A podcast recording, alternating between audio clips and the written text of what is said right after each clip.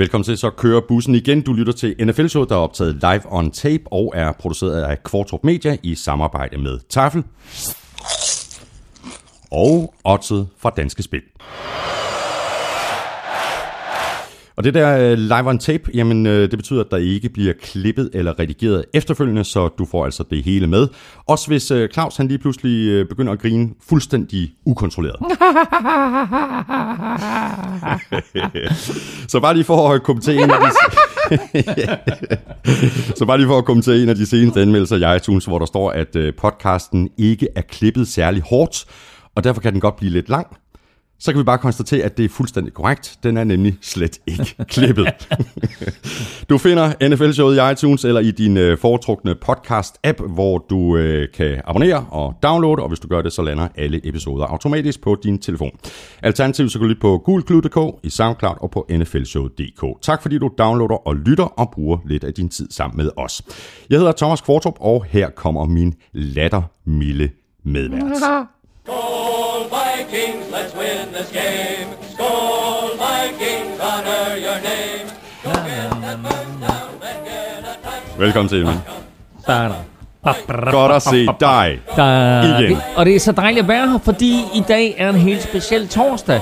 Det er Thanksgiving. Det er det, det er. Tre super fede kampe i aften. Og ved du hvad?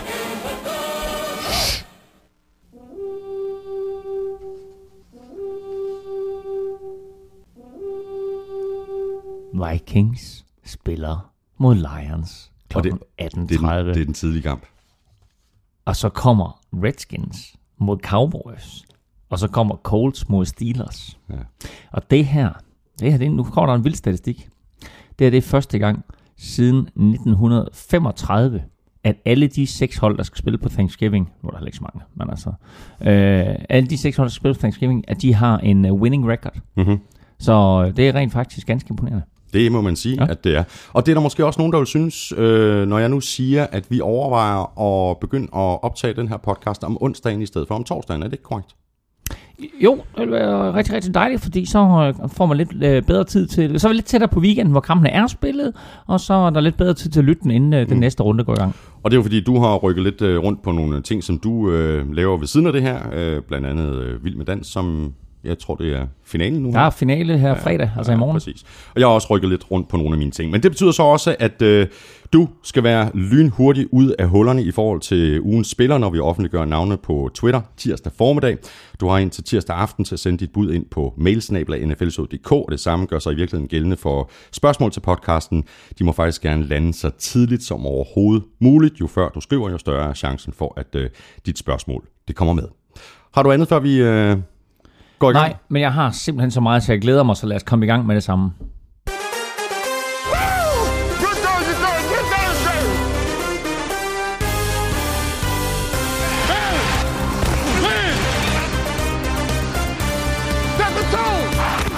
Uge 11 2016 vil ikke kun blive husket for en række fremragende fodboldkampe, men også for hele 12 missede ekstra point. Selv Adam Vinatieri kiksede, og spørgsmålet er, om det er godt eller skidt for NFL med alle de missede spark.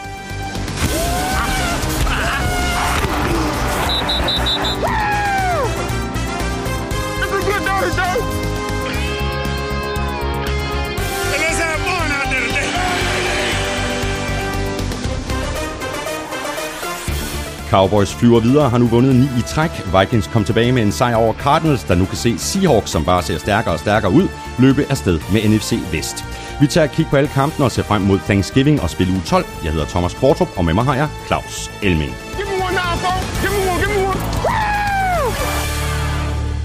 Claus, vi skal ikke glemme chipsen. Det kan godt være, at klokken den kun er 10 minutter over 9 om morgenen, men her er der American Ranch, og der er havsalt og peber, og må ikke, at der er en chili banæs. Tak. Til tafel. Nå, Claus, lad os, øh, lad os lige begynde øh, med at runde kampen i Mexico på Estadio Azteca. Si. Mellem øh, Raiders og Texans, og den her første kamp i Mexico siden, hvad var det, 2005. Ja. Det blev da i hvert fald en publikumssucces. Uh, ja, det gjorde det. Altså, den uh, blev udsolgt på en uh, halv time, og uh, de var jo så glade for at være på stadion der, at de jo uh, skød omkring sig, både med, med forestiller mig, ægte pistoler, men også med laser jo. Så uh, der var uh, angiveligt en Brock Osweiler, som fik en laser i hovedet, det var han pænt træt af. Ja. Uh, men, uh, men det var faktisk en, en, en ganske god kamp. Og øh, der var øh, spændende afgørelser, og øh, jo rigtig NFL-stil, så var der også nogle dommer, der slet ikke anede, hvad de lavede. så, yeah. så det er dommer, eller tilskuerne i Mexico, de fik alt, alt det gode NFL, det står for. Ja, og så var det faktisk en, en, en Raiders hjemmebane, ikke? Altså der var helt klart flest, øh, der holdt med Raiders. Jo, jo, men det var jo også officielt en Raiders hjemmebanekamp. Så derfor men det er så, så forskellen på, på når, man, når man spiller i London, hvor, hvor der er alle 32 mandskaber repræsenteret blandt publikum, og de kan ikke rigtig finde ud af, hvornår de skal larme og hvornår de ikke skal. Det kunne de godt have. Ja, men det interessante er også, at Raiders og Texans faktisk er de to mest populære, måske sammen med Cardinals, men altså Raiders og Texans er faktisk de to mest populære hold i Mexico overhovedet. Og så var det her, det var jo så en, en, en Raiders hjemmekamp, og dermed så fik Raiders hjemmepublikum øh, normalt hjemme i Oakland, så fik de jo så også øh, første øh, hvad skal man sige, altså først mulighed for ligesom at købe billetter til den her mm. gang. De havde jo billetter, og så er det bare et spørgsmål, om de sagde, okay, øh, hvis jeg har en, et årskort til, til Oakland, så har jeg også ret til at tage til Mexico City og se kampen. Mm. Øh, jeg skal sådan set bare i går sådan bare stå for flybilletten derned og et hotel og så videre, øh, og se om det sådan, jeg kan komme forbi Trumps mur, hvilket jo nok har været den største udfordring overhovedet for at komme ind i. Det er den her skide store mur, han har fået bygget på 14 dage. Exakt. Skal vi så lige runde de her øh, 12 missede ekstra point i, øh, i sidste uge? Altså, det er jo fuldstændig vanvittigt. Øh, Andreas Engberg, han skriver, at han selv har været fan af den her ændring med at flytte ekstra point tilbage, men som han skriver, med en uge, hvor der blev sat rekord på missede point, er det så på tide at diskutere den regel igen. Tær den mere fra sporten, end den giver? Må jeg spørge dig, hvad synes du? Det, altså, du da, da, da det her det kom ind, der var, var vi stor fan. Du var stor fan, og ja. jeg var skeptiker, mm. og så kom jeg sådan set lidt med over på din vogn og blev lidt fan. Uh, nu ved jeg ved ikke helt, hvor jeg har mig selv hen nu. Hvordan Nej, det ved jeg faktisk. Jeg, jeg ved heller ikke uh, helt præcis, hvor jeg står, men dybest set, så er jeg stadigvæk, jeg er stadig, stadigvæk tilhænger af det her. Mm. Det kan godt gå galt. Mm. It's not a given thing, mm. at du får det her ekstra point. Nej. Og det synes jeg jo, det, det gør jo, at, at, at man bliver jo siddende i sofaen og, og ser, om de får ekstra point. Man går jo ikke op og laver kaffe eller går på toilet. Nej, det er jeg faktisk uenig i. Øh, man er stadigvæk rimelig ligeglad med det faktum, at der bliver sparket ekstra point, men man bliver chokeret. Brændte han? Og, og brændte han? Øh, og, og, og i søndag står der sådan, åh, lavede han den? ja, ja, ja. Fordi det blev bare ved med at vælte ind. Altså, da der var spillet, jeg tror første eller anden kvarter, i, i søndags, ikke? så var der brændt syv spark, ja. og så fortsatte ellers bare, ikke? så var det 12 spark i alt, der blev brændt søndag. altså 12 ekstra point, vel at mærke, der blev brændt mange flere spark, som du også nævnte i begyndelsen. Så brændte Adam Vinatieri jo et field goal. Mm. Øh, sit første field goal forsøg i 45, som han missede. Ganske enkelt imponerende i en alder af 43. Men her er, hvordan jeg ser det lige nu.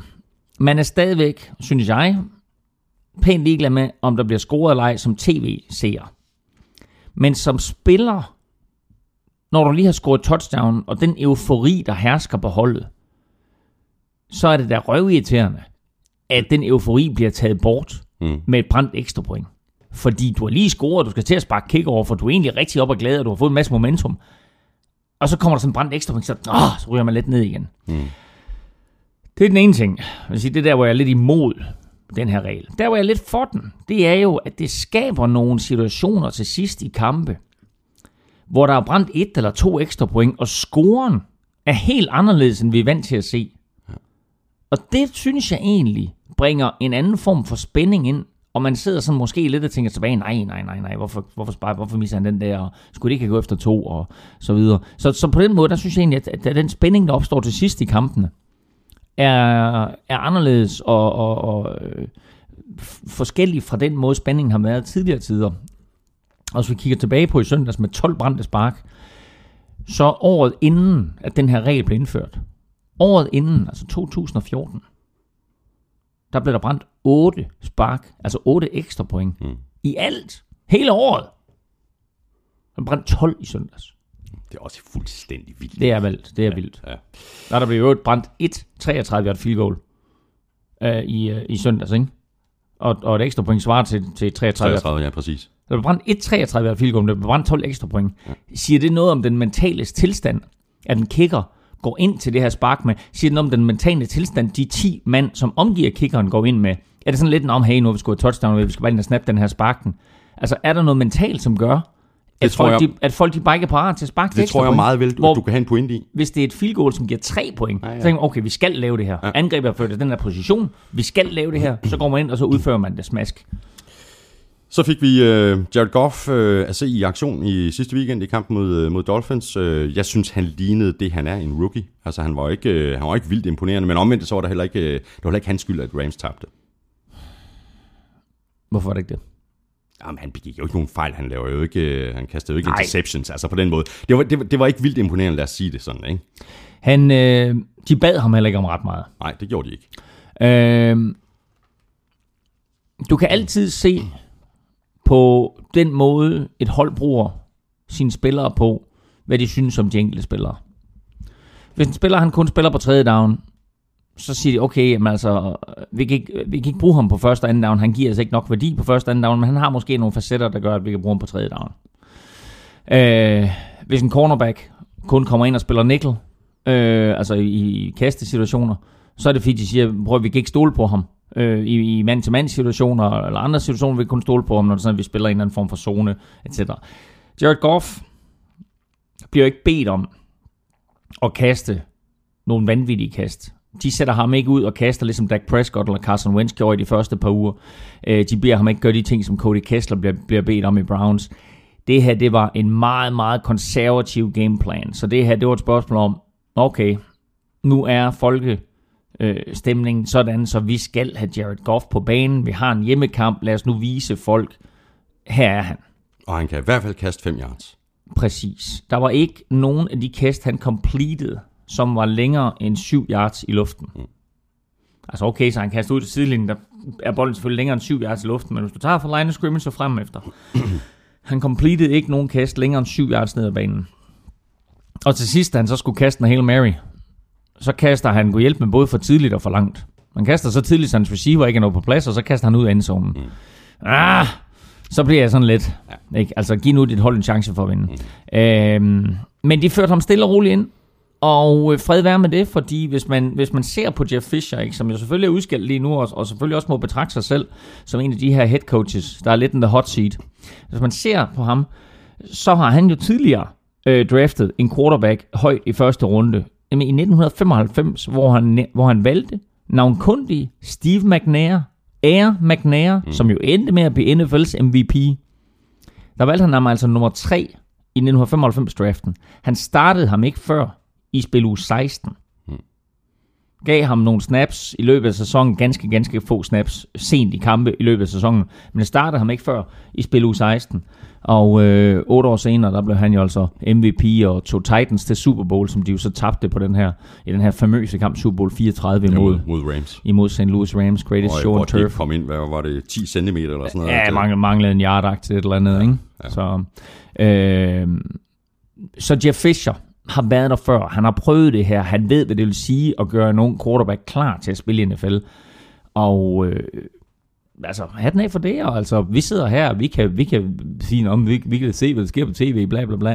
Jeff Fisher, han har med ham at gøre hver evig eneste dag. Mm. Han kører ham stille og rolig position til at få succes i NFL, og det er det, det drejer sig om. Lige præcis, og det er jo også set før, at, øh, at quarterbacks øh, har haft et svært første år og et svært andet år, og så er de lige pludselig blevet gode. Ikke? Så det er alt for tidligt at fælde en, en Præcis. endelig dom over, over Jared Goff.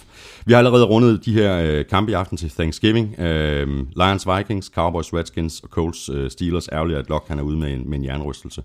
Øh, det kunne ellers være blevet et mm. super matchup og super shoot, shootout. Det, det kan selvfølgelig stadigvæk øh, blive fedt, den her kamp. Der er et par spørgsmål her omkring uh, Thanksgiving. Uh, første spørgsmål kommer fra Nils Præst. Han, han skriver, hvordan fejrer I egentlig Thanksgiving i år? Hvad skal I have at spise? Personligt ser jeg frem til at lytte til ugens podcast, mens jeg forbereder det helt store madorgie til 16 mand. Og så mindes han så uh, en, uh, en udsendelse på TV2 Sport, hvor et uh, par rødvinspåvirkede studieværter i anden halvleg af Cowboys-kampen mistede overblikket over, hvem det egentlig var, der spillede. Den sidste, der mindes jeg ikke øh, af gode årsager jo. øh, men kort fortalt, øh, det er torsdag i dag, og som du lige berørte tidligere, så er der Vild med Dans finale i morgen. Så når vi er færdige her, så kører jeg til Horsens, hvor den store finale skal spilles. Sp- skal spilles. Jo, jo, det skal Ja, den skal spilles. Nå. Hvad hedder det? Øh, Illegal og, contact! og øh, der, er, der er masser af illegal contact. Øhm, nej, øh, laver alt det forberedelse, jeg nu skal gøre øh, her i eftermiddag. Og så kører jeg til Aarhus, fordi min bror bor i Aarhus. Mm-hmm. Og så står han klar med kalkunen kl. 18.30. Og så sætter vi os ned, og så ser vi Vikings mod Lions øh, hos ham. Øh, selvfølgelig iklædt øh, øh, lilla sokker og, og lilla hat og, det, det, det kommer til, og, det kommer til, horn. det kommer til at blive kønt. jeg må, jeg må alt erkende, jeg har, jeg har kun øh, sådan uh, rigtig fejret Thanksgiving herhjemme to gange. Jeg har mm. gjort det mange gange i USA. Jeg har det sådan lidt med, øh, med amerikanske traditioner. Jeg har, personligt har jeg aldrig nogensinde sluttet fred med nogen indianer. Jeg, hvad det hedder, jeg, jeg giver heller ikke blomster af, af princip til min kæreste på Valentine's Day. Jeg gør det på alle andre dage. Mm. Det er potentielt i hvert fald. Men det er en hyggelig aften. Vi får noget rigtig lækkert at spise, men øh, jeg, jeg tror ikke, det bliver, eller det bliver ikke kalkun i år. Sådan er det. Øhm, Grumpy old man. Nej, nej, overhovedet ikke. Mathias Gerlo, øh, i anledning af Thanksgiving, så vil jeg gerne høre, hvilken spiller I allerhelst vil invitere med til Thanksgiving. Øh, hvem vil være sjovest eller hyggeligst at have med? Åh, oh, der er mange. Åh, oh, sjovest eller hyggeligst. Øhm, åh, jeg tror sådan ud fra et fodboldmæssigt synspunkt. Helt ærligt, jeg kunne godt tænke mig at invitere Tom Brady. Jeg kunne godt tænke mig at, at, at sætte mig ned og snakke med ham omkring, hvad det er, der er så specielt ved Bill Belichick. Og kæft, det er bare fordi, du tror, at han tager sit, øh... sin kone med. Ja, ja, præcis. Giselle. ja. Øh, ja, og hendes veninder, og måske en søster. Nej, altså, jeg, jeg tænker, der, altså, han må da have en masse interessante historier fra, fra den tid, der også omkring det her med at komme ind som andenårsspiller og tage hele New England med storm. Og, mm. Tage hele ligaen med storm. Og, og, og derfra tage hele øh, NFL og USA med storm og blive en af de absolut mest kendte ansigter mm. i USA. Ikke? Steve Smith kunne jeg godt tænke mig at have med. Han er jo for fed. Jeg har jo talt med ham en gang. Han er jo for fed. Hvad vil du snakke med ham om? Alt muligt. Jeg, øh, jeg har hørt øh, flere længere interviews med ham. Han, er, jo, han, er, jo, øh, han er jo brainy, han er jo, han er jo han er klasse, og så har han masser af passion. Jeg tror, han være sjov. Og så sætte ham sammen med Marshall Lynch. Jeg tror, det er kanon. og Martin Lynch, han, han siger jo ikke, når han sidder bare over hjørnet. ja, ja, præcis. Sådan siger et ord. Nå, det, det, jeg havde jo en samtale med Steve Lynch, eller Steve Lynch, ja, det er jo et godt navn. Jeg havde en samtale med Steve Smith i forbindelse med en Super Bowl på et tidspunkt. Altså der, hvor Carolina, de er i Super Bowl 38, ikke? Og øh, så spørger jeg ham sådan, øh, og vi er meget heldige lige at få fat i ham til allersidst. Øh, og så siger jeg til ham, øh, og det er det dagen inden, nej, det er om tirsdagen inden Super Bowl om søndagen. Og så spørger jeg ham så, you ever been to Europe? Og han kigger på mig, som om jeg er åndssvag, mand. Så siger han, nej, jeg siger til ham, siger han, you ever, you ever been to Denmark? Og så kigger han på mig, som om jeg er åndssvag, og siger, no, I ain't never been to no Denmark. No Denmark. Så siger jeg, you, you ever been to Europe? Så kigger han på mig, virkelig som om jeg er åndssvag. Og så siger han bare, kigger mig lige i øjnene. Og så siger han, no man, I'm from the hood. der var Europe, det var meget, meget langt væk. Det var meget langt væk. Asger Hedegaard, øh, der ikke længere lytter fra Australien, han er kommet hjem. Øh, han skriver, at han kiggede lidt efter noget merchandise øh, i Australien, og de havde stort set kun Raiders gear. Mm. Men hvilket eller hvilke hold er egentlig det mest populære sådan worldwide? Altså, jeg tror, Raiders er helt klart med fremme som worldwide. Et andet hold, der er meget populært, det er faktisk Pittsburgh Steelers. Uh, jeg tror, New England Patriots succes igennem de sidste mange år, at, at de selvfølgelig også med frem. Oprindeligt, der tror jeg, det var sådan nogen som New York Giants og Washington Redskins, uh, som man sådan til at starte med så meget i gadebilledet.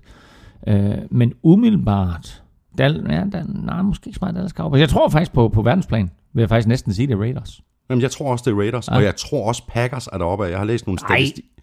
Det er bang, jeg er bange for, Packers er deroppe. Hmm. Næste spørgsmål. Claus Borgne skriver, kan en spiller sige nej til den klub, han bliver draftet af? Hvis ja, ryger han så ud af årets draft, eller kan en anden klub drafte ham? Han kan godt sige nej, og hvis han gør det, så er han ude det år, og kan træde ind i draften til næste år, hvor alle klubber så kan drafte ham. Men han skal sidde ude et helt år. Hvis han altså ikke hed Eli Manning. Øh, ja, men han bliver jo stadigvæk draftet, mm-hmm. og så bliver han så traded. Øh, og vi finder jo aldrig ud af, hvad der var sket, hvis den trade ikke var... Øh, altså, hvis, hvis Giants og, øh, og San Diego ikke havde lavet den der trade. Men mm. altså, så han siddet der var blevet valgt af San Diego med nummer et, og havde jo udtalt, jeg spiller ikke for San Diego. Øh, så er spørgsmålet om, om han, hvad han så har gjort, mm. om han har hjulpet Peyton Manning med at lave pizza et eller andet sted. Patrick Alexis skriver, hvordan er reglerne for injured reserve? Skal man for eksempel melde en spiller skadet, skorstræk rask? rent øh, taktisk kan det jo ikke være nogen øh, fordel at oplyse om sine spillers helbred. Er der en bagatelgrænse for, hvad man rapporterer? Der er nok en bagatelgrænse, men det er jo blevet sådan, så alt skal rapporteres. Øh, og der er jo også, altså der er jo, træning, der er jo øh, video på alle træninger. Øh, så øh, hvis man for eksempel øh, gerne vil have en spiller ind på sit holdkort, øh, og man siger til en anden spiller, prøv at høre, du skal fake en skade, så vi kan sætte dig på injured reserve, vi vil gerne beholde dig i truppen, men du er nødt til lige at, at hjælpe os her. Så gennemgår NFL altså lige træningsvideoen for at se, hvad skete der helt præcis med ham, der, der blev skadet. Ikke? Øh, gik han bare sådan og drak en flaske vand, og så op, pis, jeg er skadet, ikke? Og der er simpelthen nogle skuespillere derude, som faker en skade til træning. Mm. Ikke? Og så, så bliver de sat på injured reserve med uh, high ankle sprain, mm. eller et eller andet mm. andet, og så får man spiller ind. Men kort fortalt, så øh, skal alt jo rapporteres. Et for at give modstanderne så god mulighed for at forberede sig som muligt. Plus, øh, at NFL jo også godt er klar over, at øh, der bliver spillet tungt på de her kampe. Så for at øh, odds og dem, der spiller på kampene, har øh, så, så reelt mulighed for at vurdere styrkeforholdet, så, så bliver alt rapporteret. På den anden side, så har du et hold som Patriots, der siger, jamen altså, hvis det er sådan, at vi skal rapportere alt det der, jamen så rapporterer vi sgu alt. Altså, han har ondt i sin lille tog. Ikke? Så bliver det rapporteret. Ikke? Mm. Øh, og du kan se nu her i de her dage op til i dag, hvor der bliver spillet tre kampe til på søndag, pludselig så går et hav af spillere fra at være skadesfri til at være småskadet. Og det er fordi, de, at klubberne de ved, okay, vi skal rapportere det her, bum, bum, bum, bum, ind med det der. Med hensyn til injured reserve, så kan du smide alle de spillere på injured reserve, du vil, øh, i løbet af en sæson. Så er de ude i minimum 6 uger. Derefter kan du så øh, bringe dem tilbage igen i truppen, og de må træne med truppen. Men du kan kun genaktivere én spiller i løbet af en sæson. Når du har genaktiveret den ene spiller, der er på injured reserve, så er alle de andre spillere mm. på injured reserve, så er de låst resten af året. Kan du forstå, hvorfor de har lavet øh, reglerne om i, i år? Det er jo, det er jo sket i, øh, med, ved, ved sæsonstart. Ja. Altså, øh, før var det jo sådan, at der var øh, probable, questionable og doubtful. Mm. Øh, de her ugenlige rapporteringer. De har fjernet probable. Mm. Mm. Og nu er der så kun questionable og doubtful tilbage. Det vil mm. sige, at der er en hulens masse spillere, som tidligere ville stå som probable, mm. altså som meget sandsynlige for mm. at spille, til at være questionable. Mm. Det gør det da ikke mere gennemsigtigt. Jeg kan i hvert fald ikke, jeg kan ikke se, hvordan det skulle være nemmere at gennemskue det her. Nej, og det var helt genialt, fordi i spil uge 4-5 stykker, der var der et hold, der listede en spiller som probable. Simpelthen, den, den kategori eksisterer ikke mere. Nej, men det var det, det, var det ligeglade med. Han, han er probable. Nej, jeg ved det ikke. Jeg ved ikke, hvorfor. Altså, jeg synes ikke, det giver nogen mening. Øh, og, og det, man kan sige, det var, probable, det betød, at der var øh, 75% chance for, at han spillede questionable. Det betød, at øh, der var 50% chance, og mm. doubtful betød, at der var 25% chance. Øh, nu har de gjort det sådan, så det er 50-50, øh, altså det er 100%, 50-50 eller 25%. Det er sådan lidt mærkeligt. Ja, det er lidt mærkeligt. Henrik Søgaard øh, spørg, for at tage maks tid af klokken, må man så delaye tre gange, og så ponte. Hvor lang tid giver det? Ja, det, det, det er jo næsten et spørgsmål til elmingsregel, Jørgen, jo. Mm-hmm. Øhm, nej, det kan man jo ikke, fordi det øjeblik, at du har delayet første gang, så stopper tiden. Og den starter ikke, før du snapper den. Så, så på den måde, der kan du ikke. Øhm, og en anden ting er, at du kan heller ikke, du kan heller ikke kalde mere end en timeout ad gangen. Nu skal vi fat i vores øh, faste fantasy-korrespondent Peter Korsmed. Han øh, fik jo jysk muld under fødderne igen i øh, sidste uge, efter et par mildt sagt hektiske uger i USA. Noget siger mig faktisk, at han også i den her uge nyder godt af naturens gaver. Jeg skal lige høre dig, Peter. Er du med mig? Ja, tak for det, Thomas. Det er jo drønspændende tider i dansk politik med en potentiel trækløver-regering i støbeskenen. Og på grund af de blå partiers øh, grønne fingre, så er det også taget ud i skoven. Jeg står naturligvis ved foden af det træ, hvor Anders Samuelsen indtil for nylig har siddet og hygget sig. Og apropos bimlende hyggeleri og feberredninger, så vil jeg i den her uges fantasy-hjørne fiske et par navne frem på nogle spillere, som muligvis kan hjælpe dig i jagten på det forjættede fantasy-slutspil. Det er nogle spillere, som folk sandsynligvis har lavet faldet for de ideologiske faner, men som nu kan få værdi i jagten på evigheder og fantasy-ære. Wendell Smallwoods position på Eagles running back death chart er vel lige så veletableret og stærk som Anders Samuelsens ryggrad. Normalvis er rookien, som Philadelphia hentede i femte runde af draften, henvist til en øh, rolle som tredje violin bag Ryan Matthews og Darren Sproles. Men at stole på Matthews helbred, det svarer vel lidt til at lade Joachim B. Olsen indtage Miljø- og Fødevareministeriet. Nok er han dygtig, men det virker altså bare ikke som en helt vild langtidsholdbar løsning. Oven i e. Matthews kroniske skadesproblemer, der har Darren Sproles øh, tiltusket sig et brækket ribben, og det giver muligvis Smallwood et ret unikt grundlag at regere ud fra. altså regeringsgrundlag, ikke? Eagles spiller først natten til tirsdag mod et hullet Packers forsvar, så der er altså en risiko for, at både Matthews og Sproles når at blive klar. Men jeg vil gerne stille en ultimativ garanti. Mindst en af de to etablerede navne, de sidder over, hvilket åbner døren for en solid fantasy-præstation af Smallwood. Sammy Watkins er spækket med lige så meget talent, som Lars Lykkes øverste kommodeskuffe er med dyre underbenklæder. Desværre har det tidligere første rundevalg været ramt af en tilsvarende grotesk mængde skader. Det har også været tilfældet i den her sæson, hvor Watkins har kigget på fra sidelinjen siden spil u 3 med en fodskade. Nu er han begyndt at træne igen, og Bills kasteoffensiv har altså lige så desperat brug for en go-to-receiver, som Søren Barbe Pape Poulsen har brug for medvind i meningsmålingerne. Det er nok tvivlsomt, om Watkins vender tilbage til søndagens kamp mod Jaguars, men et talent som hans fortjener bestemt ikke at sejle rundt på waveren. Men jeg må løbe igen, Thomas. Det øh, trækker op til en fældning af Samuelsens topskattetræ. Og du ved, at jeg har det med træfældninger, som jeg har det med fantasy-nederlag. Det er nu sjovest, når de ikke lander i ens egen retning. Mit navn er Peter Korsmed, og jeg er Danmarks bedste og eneste fantasy-korrespondent. Sådan Baba Poulsen. Det var da Baba var da Baba Baba Ja, præcis. Følg Korsved på Twitter på snabelag Korsved. Nu skal vi have noget quiz. Vi skal have quizzen. Oh. Det er tid til quiz.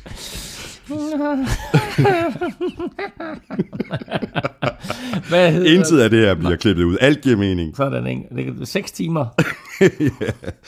Hvor er du uforsøget. Ja, det er Thanksgiving. Jeg har, øh, jeg kunne ikke beslutte mig, så jeg har faktisk to spørgsmål til dig. Øh, og begge to omhandler quarterbacks. Mm-hmm. Øh, I aften øh, kl. 22.30, der mødes Dallas Cowboys og Washington Redskins. Yes. Classic.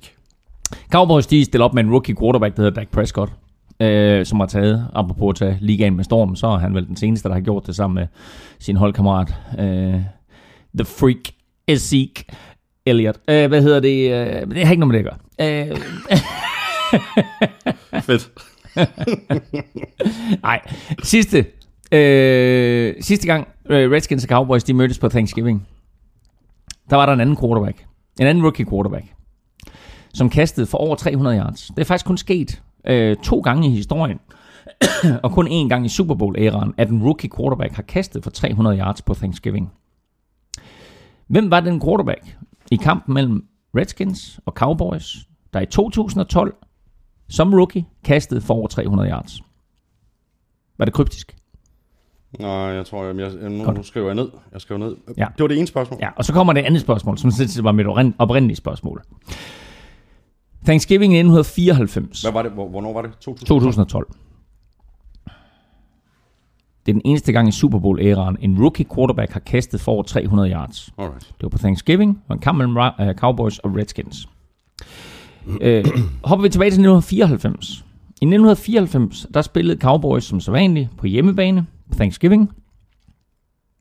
De mødte Green Bay Packers. Cowboys knuste Packers med 42-31. Brett Favre var quarterback for Packers. Men hvem var quarterback for Cowboys? I hvilket årstal siger du? 1994. Hello? Ja, men øh, det må jeg også... Can't do it. Så skal vi have Dick-quizzen. Dick Quiz fik sin pause. Sidste omgang var decideret snavset. Nu skal vi holde ørerne stive. Og igen hylde den lille piv. Ultimativt pornonavn Dick Wood var i 60'erne quarterback hos Miamis Delfiner. I Atlanta huserede tacklen Todd Wiener, når Damokong Su sin værdighed mistede, da han Matt Sharp sparkede i medisteren. Philip Rivers er uden, tvav, uden tvivl latterligt viril, men hvor mange børn er der kommet ud af hans lille virgil? Hvem var det? Du skal høre efter jo. Jamen, hvem var den sidste? Er Philip du... Rivers. Hvor mange børn? Okay, ja. Og vi skal have navnene også. Nej, okay, det kan jeg ikke. Jeg tror, jeg har et godt bud på, jeg har et godt bud på antallet af unger. For han er meget produktiv. Ja, det må man sige ja til. Så tager vi øh, hul på kampene, Claus. Vi lægger ud med øh, Thursday Night-kampen mellem Panthers og Saints. Øh, det var så den eneste kamp, hvor vi valgte forskelligt i sidste uge i vores picks. Det mindede du mig straks om, da du havde muligheden for det. og intet bliver klippet ud. Claus, øh, 23-20 til Panthers i modsætning til i øh, forrige uge, hvor Panthers de smed en føring på, på 17 point, så holdt de altså fast den her gang. Det gjorde de, og øh, igen var Saints i den situation, at det var en sparkesituation, en field goal situation, øh, som blev afgørende for dem. I den forrige kamp, der var de fik blokeret det her ekstra point, der blev returneret af Broncos til to point og en sejr til Broncos. I weekenden der, øh, som et af de sidste plays i første halvleg, fik de blokeret et field goal. Luke Kuechly tog den og løb faktisk hele vejen til touchdown. Den blev kaldt tilbage for en øh, illegal use of hands eller en illegal block eller et eller andet, som øh, han bestemt ikke var tilfreds med. Luke Kuechly ikke så meget over for dommerne, men over for den rookie holdkammerat, der havde gjort det, som mm-hmm. fik at vide, at øh, når jeg løber ned ad sidelinjen, og jeg er på vej til at score touchdown, Så lad lige så skal du holde din fede rookie-naller fra modstanderne. Nå. Men det gik rimelig stærkt, fordi Cam Newton smed lige et par bolde, og så greb til et en touchdown. Så i stedet for, at, at uh, Saints de fik 3 point, så fik Panthers 7 point. 10 points forskel lige der, og mm. kampen endte altså med en 3 points sejr til Carolina. Præcis, og et fuldstændig vanvittigt fedt kast af Cam Newton. Og et lige så fedt catch af Ted Ginn. Jeg skulle ikke til at sige, altså, fordi... Og den ligger jo, altså, det er jo helt vildt. Jamen et, at han griber den, men to, at han får begge fødder ind. Ja. Ja. Altså, fordi Ted Ginn løber stærkt. Han løber rigtig stærkt. Og nogle af de der spillere, der løber stærkt, de kan ikke rigtig kontrollere det hele på samme tid med lige at gribe bolden, og så fokusere på at få fødderne ind og så videre. Og Ted Ginn har da også haft sine udfordringer i den tid, han har været i NFL. Men det touchdown der, det er blandt årets absolut flotteste. Mm. Søren Petersen øh, spørger faktisk til øh, Luke Kuechlys jernrystelse. Det er den anden alvorlige af slagsen til, mm. til Kuechly inden for, for, for to sæsoner. Er vi så derude nu, hvor øh, en jernrystelse mere vil betyde et alt for tidligt karrierestop? Dem, der har set scenerne med Luke Kuechly, øh, enten man stod der som spiller eller tilskuer på stadion, eller man har set det i tv, der må man jo, altså der, der, der bliver man en lille smule rystet. Mm. Fordi han bliver ramt så hårdt, og der er nogle nerver, som bliver ramt på en eller anden måde, øh, som simpelthen bare sætter gang i tårkanalerne. Så han sidder jo øh, og græder som lille barn, øh, med tårnen trillende ned ad kinderne, bliver sat på en vogn og bliver kørt ud af stadion, mens tårerne bare triller ned ad kinderne på ham. Det var, det var ret voldsomt, synes jeg. det. Ja. Øhm, og og øhm, han er, ikke- jeg tror ikke, han er end, endelig meldt ud til søndag, men, men det bliver han. Øh, det, det er sådan en spiller, ikke, som har sagt det. Han, han fik en hjernerystelse, og så blev han spurgt dengang, om det nu fik ham til at tænke ekstra over det her med at spille fodbold, og sagde, nej, prøv at høre, jeg elsker det her spil. Jeg er vokset op med, at- med at spille det her spil, det er mit liv. Øh, jeg vil gøre alt for at spille fodbold, ikke? Nu bliver han ramt af endnu en, og, og måske en af endnu øh, al, mere alvorlig end den første det må sætte nogle tanker i gang, mm. men på den anden side, det her, det er, det er en, en mand, som ånder og lever for det, han gør. Øhm, men på et eller andet tidspunkt, der kommer der også, at NFL jo nok begynder at kigge på øh, alvorligheden og antallet af hjernerystelser og sige, nu kan du ikke få lov til at spille mere. Mm. Øh, fordi den måde, som, som det her, den måde, som der er fokus på hjernerystelser i NFL og alle de her retssager, der kører, øhm, og de, nu er der så kommet film nummer to, angiveligt om, om hjernerystelser i NFL, der kommer der et tidspunkt, hvor de simpelthen får en eller anden uvildig læge til at sige, så er det slut med karrieren. Ja, her er ikke længere. Præcis. Øh, altså, og, øh, og den der, den der hjernerystelse, den så alvorlig ud for Kikli. Ja. Nu vender der så øh, to svære udkampe for, for Panthers. De er, de er 4-6 nu, øh, men de skal spille mod Raiders og Seahawks. Øh, Panthers defense spiller op til det, som de præsterede sidste år, men det gør, øh, det synes jeg ikke, angrebet gør. Altså, der, der, der er et eller andet, der, der, der, der er galt med det her angreb. Løbespillet fungerer for eksempel ikke. Heller ikke med Jonathan Stewart. Nej, øhm, jeg- altså jeg, jeg, jeg er i tvivl om, hvad det er, fordi med, med Jonathan Stewart tilbage, så, så burde de jo egentlig også være rimelig skarpe. Øh, med Kelvin Benjamin tilbage, mm-hmm. burde de være rimelig skarpe. Øh, Greg Olson er der, men Cam Newton virker en lille bitte smule forvirret. Øhm, lukrerer lidt for meget på sine atletiske evner end en øh, ren, altså teknisk dygtigt quarterback-spil. Man kan så sige, Cam Newton øh, er manden, der afgør kampen til sidst. Ham og Kelvin Benjamin, fordi da, da Saints har chancen for virkelig at komme tilbage, der står Carolina altså med en tredje down og 10, mm. og så smider Cam Newton en vidunderlig bold til Kelvin Benjamin, som går op mellem to Saints-spillere og fisker den ned og giver Carolina en første down, og der var kampen overstået. Ellers skulle de have pondet, og så havde Drew Brees jo fået chancen for at vinde den her kamp, og nu kender vi Drew Brees, og det havde han jo med stor sandsynlighed lykkes med. Mm. Nu bliver det i stedet for en Panthers sejr. Og Panthers, de er 4-6, og de spiller som sagt ude mod Raiders. Saints, de er øh, også 4-6, og de får besøg af Rams. Bills, de slog øh, Bengals ude med 16-12, og øh, Bills forsvar steppede op til sidst i, i den her kamp for at afværge et øh, sent comeback-forsøg fra Andy Dalton og, og company, der jo måtte spille øh, stort set hele den her kamp uden AJ Green, der gik ud med en skade på det, jeg mener, andet, andet, andet spil i, ja. i, i kampen, ikke? Øhm, og han er i hvert fald ude i nogle kampe, og måske resten af sæsonen. Og det værste for Bengals, det er øh, noget, som jeg øh, læste i går, at Bengals har ikke vundet en kamp siden 2011 uden AJ Green. Nej, øh, jeg tjekkede lidt op på det, og jeg tror, de har vundet én kamp. At alle de kampe, han har misset, der har de vundet én kamp, mm. hvor han ikke var med. Øh, så han er da naturligvis en nøglefigur. Øh, jeg vil så sige, at der var faktisk en del spillere, som gjorde det godt i hans fravær, jo ikke mindst en Tyler Boyd, øh, gjorde det fremragende. Og øh, Bengals fik jo chancen til sidst og kaste en Hail Mary, og vi har jo set dem kaste en Hail Mary tidligere, hvor Andy Dalton smed en bold ned i endzone mod Cleveland Browns, og en Bengals receiver gik op og hentede den mellem fem Browns forsvar. Udfordringen var bare, at den receiver, det var AJ Green. Så han manglede på mm. den her Hail Mary, så derfor så var det naturligt også, at de forsøgte at gå efter Tyler Eifert, og det lykkedes så ikke. Og derfor så, øh, så blev det altså øh, Bills, der trak sig sejrsrigt ud her 22-16. Men øh, Bengals holdt sig inde i kampen, og havde chancen til sidst, og det må være det mest positive, man kan sige lige nu. Fordi Bengals efter 10 kampe, efter 10 kampe, har de tre sejre, en uafgjort og seks nederlag. Ja, det, det var en kamp, de skulle vinde. Det var en kamp, de skulle vinde. Det er det negative, at de har tre sejre og en uafgjort.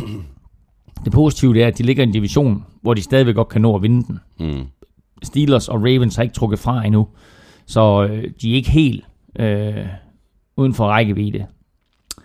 Øh, men, det, men det ser svært ud lige nu ja, for Bengals, og især uden AJ Green. Og lige en sidste kommentar til AJ Green. Han er jo så, simpelthen så tæt på de 1000 yards, så jeg håber for ham, at han når at komme tilbage. Oprindeligt over, han melder ud resten af sæsonen. Øh, men nu lader det til, at han måske er ude to, tre, måske fire uger. Kan han komme tilbage til de sidste to spiluger, øh, så vil det være fint for ham, så kan han lige nå at mm. få sin catches, komme op over 1000 yards og holde den her streak ja. af 1000 yards sæsoner i live. Svært øh, bliver det også for, for Bills. De er 5 og 5. Øh, de skal tage ud over staberne, hvis de skal med i, øh, i slutspillet. Der er benhård kon- øh, konkurrence i AFC. Der er meget hård konkurrence i AFC, og der er meget hård konkurrence sådan set også i, i AFC East, mm-hmm. hvor Miami Dolphins lige pludselig har vundet fem kampe i træk. Ja, vildt. Fem kampe i træk? Ja. Altså, øh, der er Cowboys med ni kampe i træk. Og så er der Giants og Dolphins med fem kampe i træk. Ikke? Altså, det er lidt crazy. Ja. Og så siger jeg lige noget her vi kan vende tilbage til det senere, men det er bare lige når, når vi er i gang med at tale om de her klubber, der har vundet mange kampe i træk. Redskins tabte sine to første. De har tabt én siden, skal man også lige tænke på. Et, et hold, man virkelig skal holde øje med. Det kommer vi tilbage til. Mm. Men, øh, men ja, der er kamp om det. Øh, ikke mindst fordi, når man sidder der på østkysten, så er man nødt til at kigge på vestkysten i AFC. Og så sige, okay, AFC West, der er altså nogle klubber derude, som gør det rigtig, rigtig godt. Uh, nu viste Kansas City Chiefs måske, at de ikke er helt så, så gode, som, uh, som deres record måske sagde. Broncos, hvor har vi dem? Raiders fører lige pludselig hele AFC. Uh, øh, og vi ligger jo selv i division med uh, New England Patriots, så vi ved, at vi kommer ikke til at vinde divisionen. Så vi skal spille om en anden plads, og så håbe på, at den anden plads er nok til at sende os i slutspillet. Og Bills, de er 5 og 5, de spiller hjemme mod Jaguars. Bengals, de er som sagt 3, 6 og 1, og de spiller ude mod Ravens. Steelers de vandt som øh, forventet over Browns. Øh, kampen endte 24-9, øh, og det var tydeligt mere eller mindre fra starten, at øh, Steelers ikke havde tænkt sig at rode sådan, øh, specielt dybt i, i deres øh, playbook øh, for at få den her øh, sejr i landet. Det var en kamp, der skulle overstås, øh, der skulle brændes noget tid af, og derfor stod der også øh, Le'Veon Bell på den her kamp øh, 201 total yards på 36 touches. Jamen, du, du springer så meget hurtigt over det der med 36 touches. 36 touches er fuldstændig vanvittigt. Øh, og det var faktisk næst flest. Jeg sprang i, slet ikke over noget. Nej, nej, du sagde det bare sådan på 36 touches. Ikke? Altså, der kan du godt sige, på 36 touches er du sindssyg. Hello? Men uh, Han havde en vild kamp, og han havde en vild første halvleg især. Altså inden vi så os om, så, så nærmede han sig 200 samlede yards. Man var sådan lidt, hvad, hvad, hvad sker der der? Øhm, men... Ja, det var fordelt, altså det er fordelt både på løb og kast. Eller Ja, ja, ja, ja. Catches, Ja, ikke? seks- seks- 28 løb, tror jeg det var, ikke? 36, 36 boldberøringer. Ja. Øhm, men Steelers var altså kun foran 6-0 med 0 sekunder tilbage af anden kvartal. Og nu, hvorfor siger jeg så 0 sekunder tilbage af anden kvartal? Det var fordi, de stod på 1 linjen og der var en defensiv fejl. Står de der 6-0. Hvad gør vi så? Altså, de fleste hold vil sparke field goal. Men på 1 linjen så vælger Mike Tomlin at gå efter den.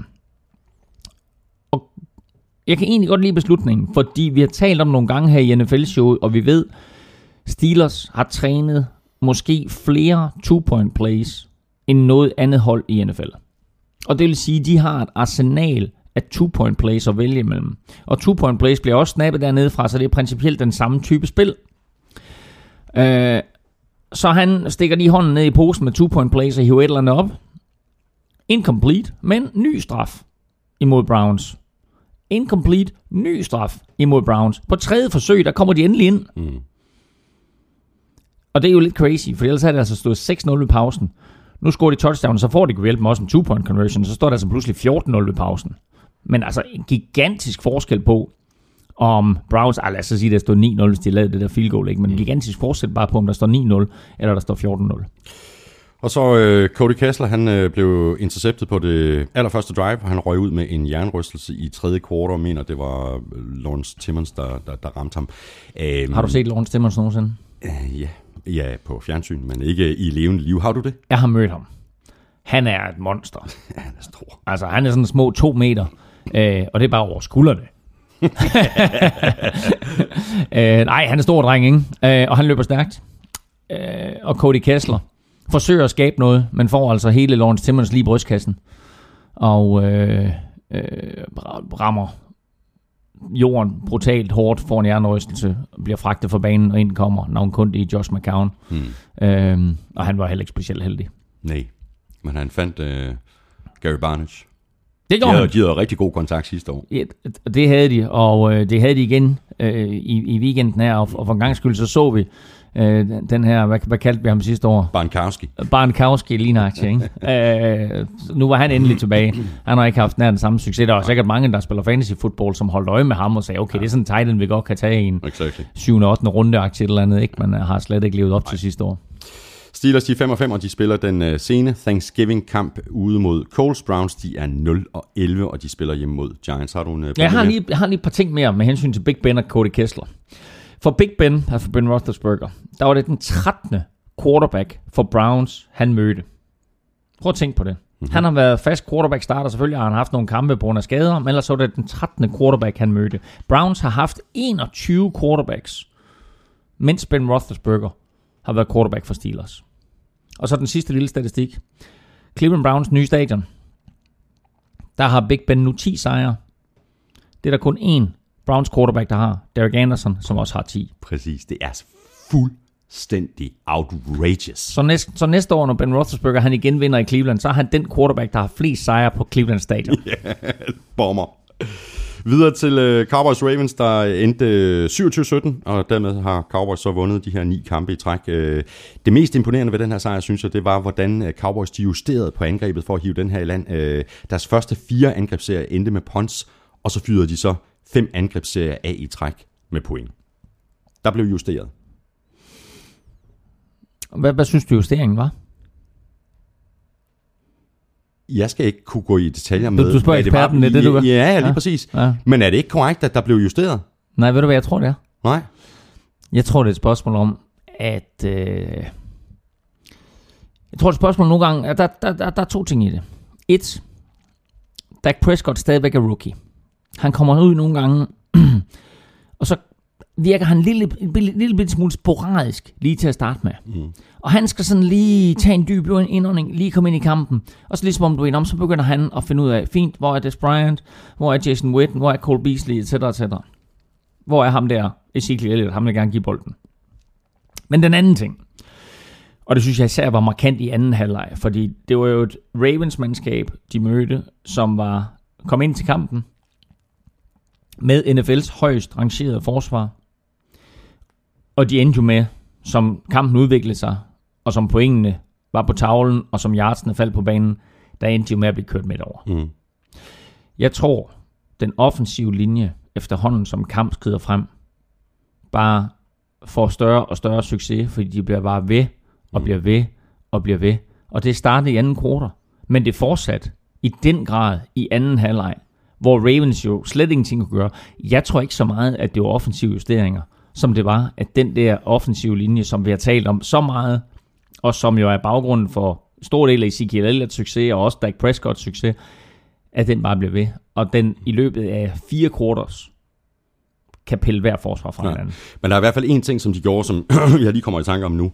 Det var jo, at uh, Dak Prescott blev jo ramt igen og igen. De havde store problemer med at samle øh, Ravens blitz op, især mm. i begyndelsen af kampen, og det fik de rettet op på, sådan som kampen den skred frem. Og der var vi jo også øh, fremme ved, ved Cowboys O-line, at, at den fik simpelthen uh, bedre fat på, på Ravens defense. Ja, så kan man lave nogle justeringer, så kan man holde en tight end inde, eller man kan bruge en running back til Præcis. at samle en blitz op, eller hvad det nu måtte være. Ikke? Men umiddelbart så min vurdering var, at, at, at Cowboys lige nu, som de spiller, så har de så stor succes, øh, og stor tiltro i øvrigt, øh, til deres offensive filosofi og til den offensive linje, at de bare bliver ved og siger, at vi har lagt en gameplan, og den bliver vi altså ved, fordi vi ved, at på et eller andet tidspunkt, så får den her offensive linje succes.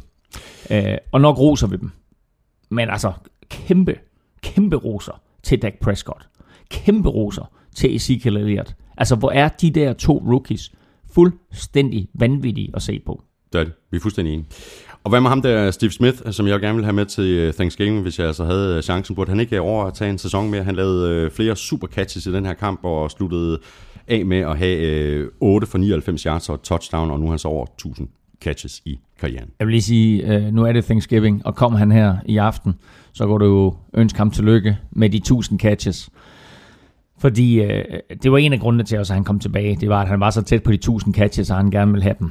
Øh, og nu er han inde i den der øh, helt eksklusive klub af receiver med 1000 catches. Øh, der er kun 14, så vidt jeg husker, der har 1000 catches.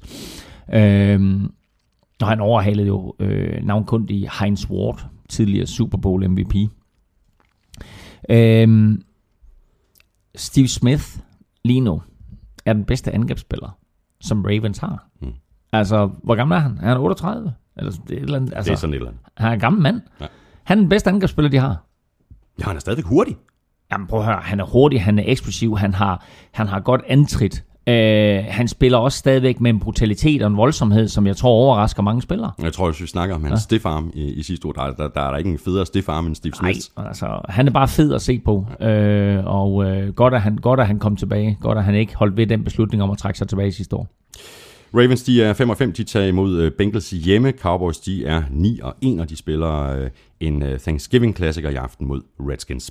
Lions, de vandt øh, med øh, 26-19 over Jaguars. Endnu en gang, der var Lions bagefter i fjerde kvartal. Det har de været i alle deres 10 kampe i år, der alle er blevet afgjort med 7 point eller færre, og de har vundet 6 af de her kampe. Det er jo en, det er jo en crazy statistik lige der, Claus, ikke? Det er, det er det første hold i NFL's historie, der har været bagud øh, i 10 kampe i fjerde kvartal og vundet de 6. Og det øh, skyldes øh, rigtig, rigtig meget, at øh, Matthew Stafford er effektiv i fjerde kvartal. Og så må jeg sige, at øh, i weekenden, der skyldtes det også, at Jacksonville Jaguars er nogle fjolser. Fordi øh, da Jaguars de sådan set har stoppet Lions og øh, kan tvinge dem til at ponde, så øh, laver de en øh, offside på forsvaret. Giver Lions 5 gratis yards og en første down, og så er kampen overstået. Og øh, der kunne de altså, hvis, hvis de havde fået bolden, have kørt ned og have udlignet. Mm. Øh, så øh, Jacksonville bliver ved med at dumme sig. Og Jacksonville har egentlig en masse talent. Og jeg synes egentlig, at vi ser til tider øh, et Jacksonville-hold, som er begyndt at, at gå i den rigtige retning, men har en enorm udfordring på deres quarterback-plads og på deres disciplin. Og det er to ting, hvor det er sådan, at øh, man må sige, Gus Bradley, det er altså dit ansvar, især det med disciplinen, og sørge for, at den er på plads. Øh, og det er den ikke. Så, øh, så han ryger med stor sandsynlighed. Og quarterbacken, den skal de altså i den grad have kigget på. Øh, Tony Romo. Øh, der, der skal ske et eller andet. Der er, fordi at Blake Bortles lige nu spiller uden selvtillid. Ej, han kaster simpelthen så upræcist. Jamen, altså, når han- han ned ad banen, ja. ja. det, er helt, det er helt tosset, ikke? Jo, Kasper Olsen øh, spørger, hvor lang snor har Blake Bortles, når mm. manden kun kan score garbage point? Jamen, problemet er jo lige nu, at han er deres eneste løsning. Han er deres eneste løsning på quarterback, men altså, han er, han er blottet for selvtillid. Og øh, de har jo sågar hævet en kastetræner ind til at forsøge at, at, rette op på hans kasteteknik. Og så er han ude Blake Bortles og sige i pressen, jeg er ikke en naturlig kaster. Og jeg var sådan lidt, undskyld mig, undskyld, wow, wow, wow, wow, wow. du er quarterback i NFL. Der er 32 af din job- jobposition i verden og du siger, du ikke er en naturlig kaster. Du er manden, som de skal bygge det her hold op omkring. Altså, Så der kan, du, der, der kan du tale om en quarterback, der har mistet sig selv jo nærmest, ikke? Altså, mistet al tiltro til... Coachen, coachen spørger, what, excuse me? Ja, You can't throw the ball? wait. Can he play running back? uh, nej, så, uh, så der, er, der, er- der er noget galt uh, rent fysisk og mentalt lige nu hos Blake Bortles. Mm. Uh, nu nævnte du lige uh, running back, Claus, uh, fordi uh, Lions running backs, altså deres løbegennemsnit i den her kamp var på 0,7 yard per løb. Mm. 21 løb, 14 yards. Det er Nå, kom de op på 14? Jeg tror godt, du var 12, faktisk. Nå, kom, Nej, jeg kom de det helt op på 14? Helt op på 14, ja. ja. Det, var, det var en af de nå, gode kampe. Nå, nå, nå, okay, ja. Det er rigtig skidt. Altså man må håbe for Lions, at uh, Amir Abdullah, han kommer tilbage, hans fod, den kommer i orden. Ja, og det er så dejligt, fordi vi ved, at han kommer ikke tilbage til i aften. Så han er ikke med mod Vikings. øhm, og det er da klart, at, at det her det er da en udfordring, når de skal spille mod et forsvar øh, som Vikings, der er så gode til at stoppe kastet, som, øh, som de er. Øh, fordi så ved du, at, at øh, Lions skal nok få flere end 14 yards i aften mod Vikings. Men de skal ud og kaste på et tidspunkt, og det er der, hvor Vikings de virkelig, virkelig er dygtige. Så det bliver, en, det bliver en udfordring for Lions i aften. Det er det jo en direkte kamp i aften om førstepladsen i NFC North. De ligger 6 og 4 begge to. Lions slog Vikings for en tre uger siden. Så, så her der har du altså en, en, en direkte kamp om førstepladsen. Og er du Green Bay Packers, så siger du, okay, men det er jo fedt nok, at de der to, de skal mødes på den anden side, så ved du også, at der er en af dem, der vinder. Mm. Så, så Packers er altså lidt i kuldkælderen, det kommer vi tilbage til lige om lidt. Og Lions, de er 6 og 4, og de spiller som sagt øh, hjemme mod Vikings nu i aften. Jaguars, de er 2 og 8, og de spiller ud mod Bills. Og så har vi øh, Colts, der slog Titans hjemme med 24-17. Øh, jeg ved, den også kommer lidt bag på dig, Claus. Vi havde begge Titans i, i picks i øh, sidste uge. Andrew Luck, han behandlede jo dybest set det her Titans forsvar på nøjagtig samme måde, som Titans og, og Marcus Mariota behandlede Packers i forrige uge. Bum, bum, bum. Og så var de foran med, med 21-0, før kampen nærmest var gået i gang. Og det var også crazy at se. Øh, og der tænkte jeg, nå, hvad skete der lige der? Ja. Øh, fordi det var sådan noget med, at så kiggede man lige væk, og så kom man tilbage, og så var de igen i red zone. Så er det, er det replay? Ja. Nej, nej, de stod dernede igen. Og så bare sådan, altså, og det gik virkelig stærkt. Så 21-0 øh, midt i anden kvartal. Og så får Titans jo scoret et touchdown til sidst i første halvleg. Og den vender jo faktisk hele kampen på hovedet. Og derfra så øh, kæmper Titans jo for at komme tilbage. Og får jo egentlig øh, får jo også chancen. De taber jo i gåsøjne kun med 24-17. Og har jo egentlig chancen for mm. at komme tilbage. Og øh, bortset fra en, en horribel første halvleg, øh, eller lad os sige horribel halvanden kvartal, øh, så spiller Marcus Mariota igen øh, fremragende. Fantastisk og, kamp øh, efter en sløj start. Efter en sløj start. Ja. Men altså, øh, både han og øh, James Winston fra Box, som vi har været lidt hårde ved, øh, de bliver altså bedre og bedre. Mm. Og begynder ligesom at, at, at finde sig selv her i deres, deres anden sæson. Så meget imponerende, de to. Og fantastisk play-action-kast øh, til øh, Tajay Sharp.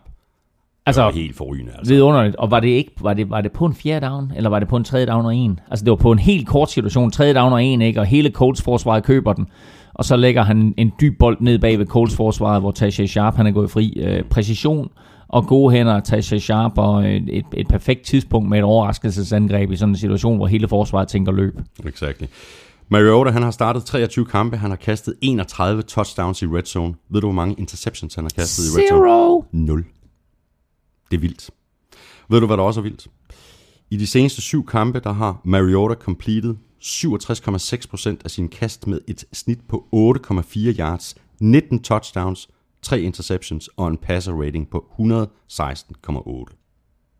Wow. Det er stability. Nå. Har du, hvad, hvad, hvad, ved du, hvor højt det rangerer 116,8 i den der, altså over, over quarterbacks i samme periode? Nej, det, det ved jeg ikke, det må men, være sådan men en- det må være... Altså, Det er klart top det er i hvert 5. fald top 5. Klart top 5.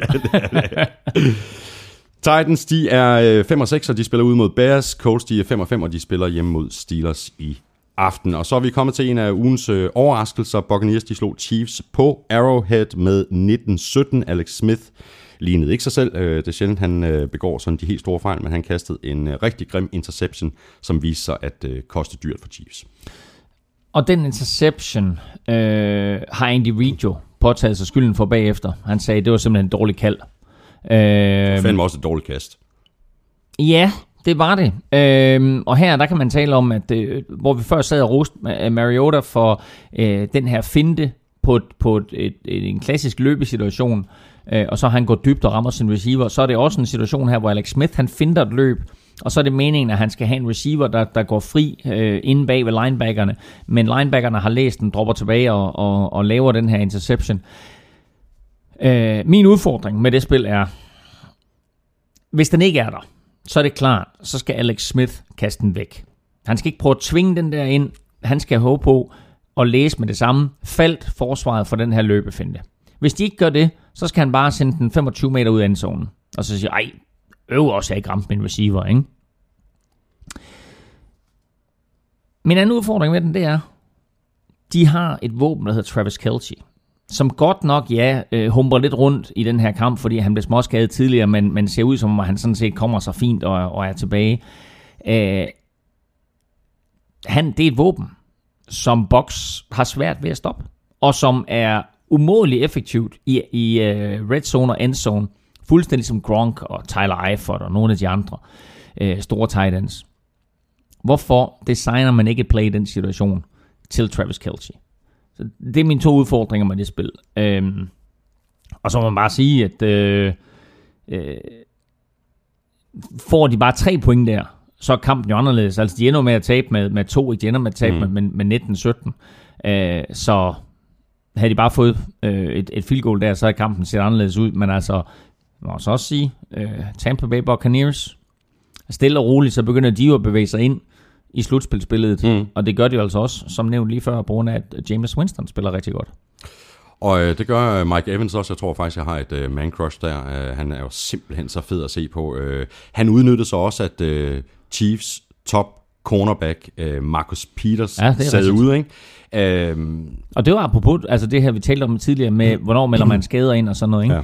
Det kom altså som lyn fra en klar himmel, at han ikke var med. Jeg, jeg havde ikke på noget tidspunkt set, at han skulle være meldt hverken øh, questionable eller øh, probable eller de andre kategorier, der ikke eksisterer længere. Øh, søndag, så lige pludselig, Marcus Peters er ude. Ja. Så what? Hvor kom det fra? Og der snakker vi altså, øh, nu har vi talt om nogle spillere, som, som har spillet sig ind i varmen til måske at blive øh, altså årets defensive spiller. Øh, og der har Marcus Peters altså øh, virkelig, virkelig gjort det godt i år og lavet nogle store spil. Og så pludselig så mangler han.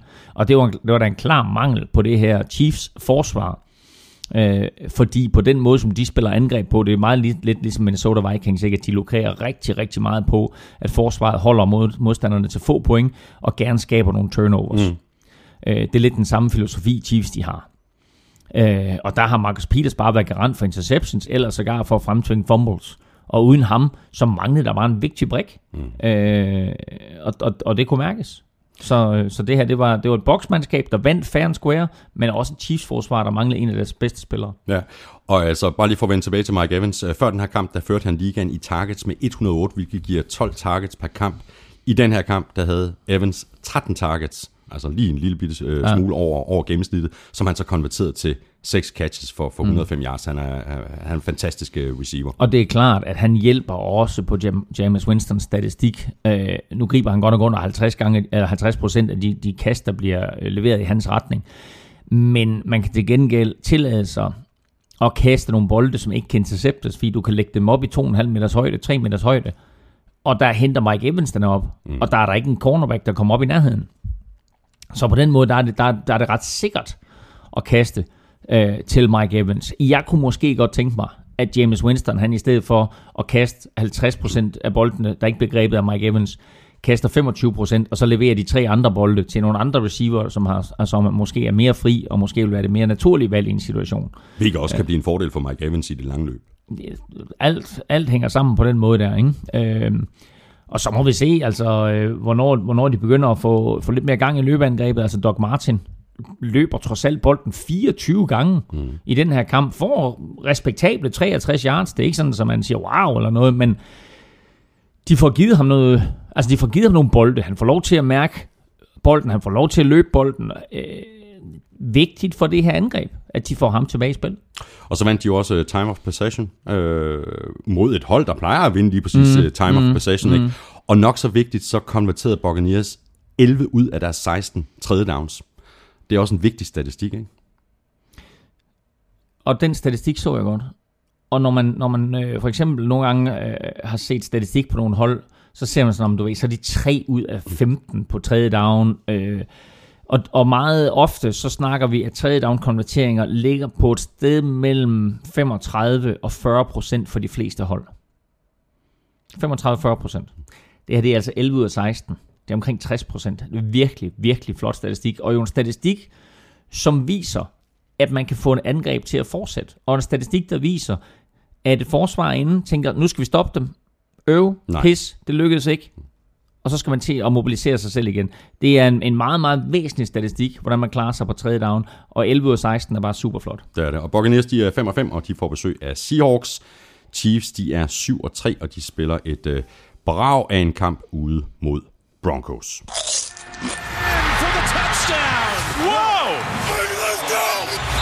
Ugen spiller præsenteres af Tafel. Yes, så skal vi have fundet en uh, heldig vinder i uh, ugens spillerkonkurrence. De nominerede var Le'Veon Bell, Xavier Rhodes og Rob Kelly. Uh, Claus, du er lykkens gudinde. Jeg har fundet et navn. Lad os få nogle procenter på. Hvordan, løb, hvordan gik din konkurrence? Uh, Rob Kelly fik uh, 46% af stemmerne, Le'Veon Bell fik 28%, og Xavier Rhodes fik 26%. Uh, så det vil sige, at den spiller med flest var Rob, Rob Kelly. Kelly med, jeg tjekker det her, fordi jeg smed den også op på, øh, på Twitter. Nemlig. Det så jeg godt, at det var super tæt det faktisk. Det var super tæt nemlig, så lige se, hvordan det endte. Øh, Rob Kelly vinder også her 36 procent. Mm-hmm. Foran Le'Veon Bell med 33 og Xavier Rhodes med 31. Så den tætteste afstemning, vi har haft overhovedet. Mm-hmm. Øh, og der var, der, der var folk, som sagde, hey, hvor var Kirk Cousins henne? Og hey, hvor var øh, Amari Cooper henne? Og hvor var Dak Prescott henne? Hvor var Dak Prescott henne? Og Des Bryant for den sags skyld. Ja. Men øh, vinderen her har valgt Rob Kelly. Og øh, vinderen er fra Odense og hedder Anders Vikkelsø.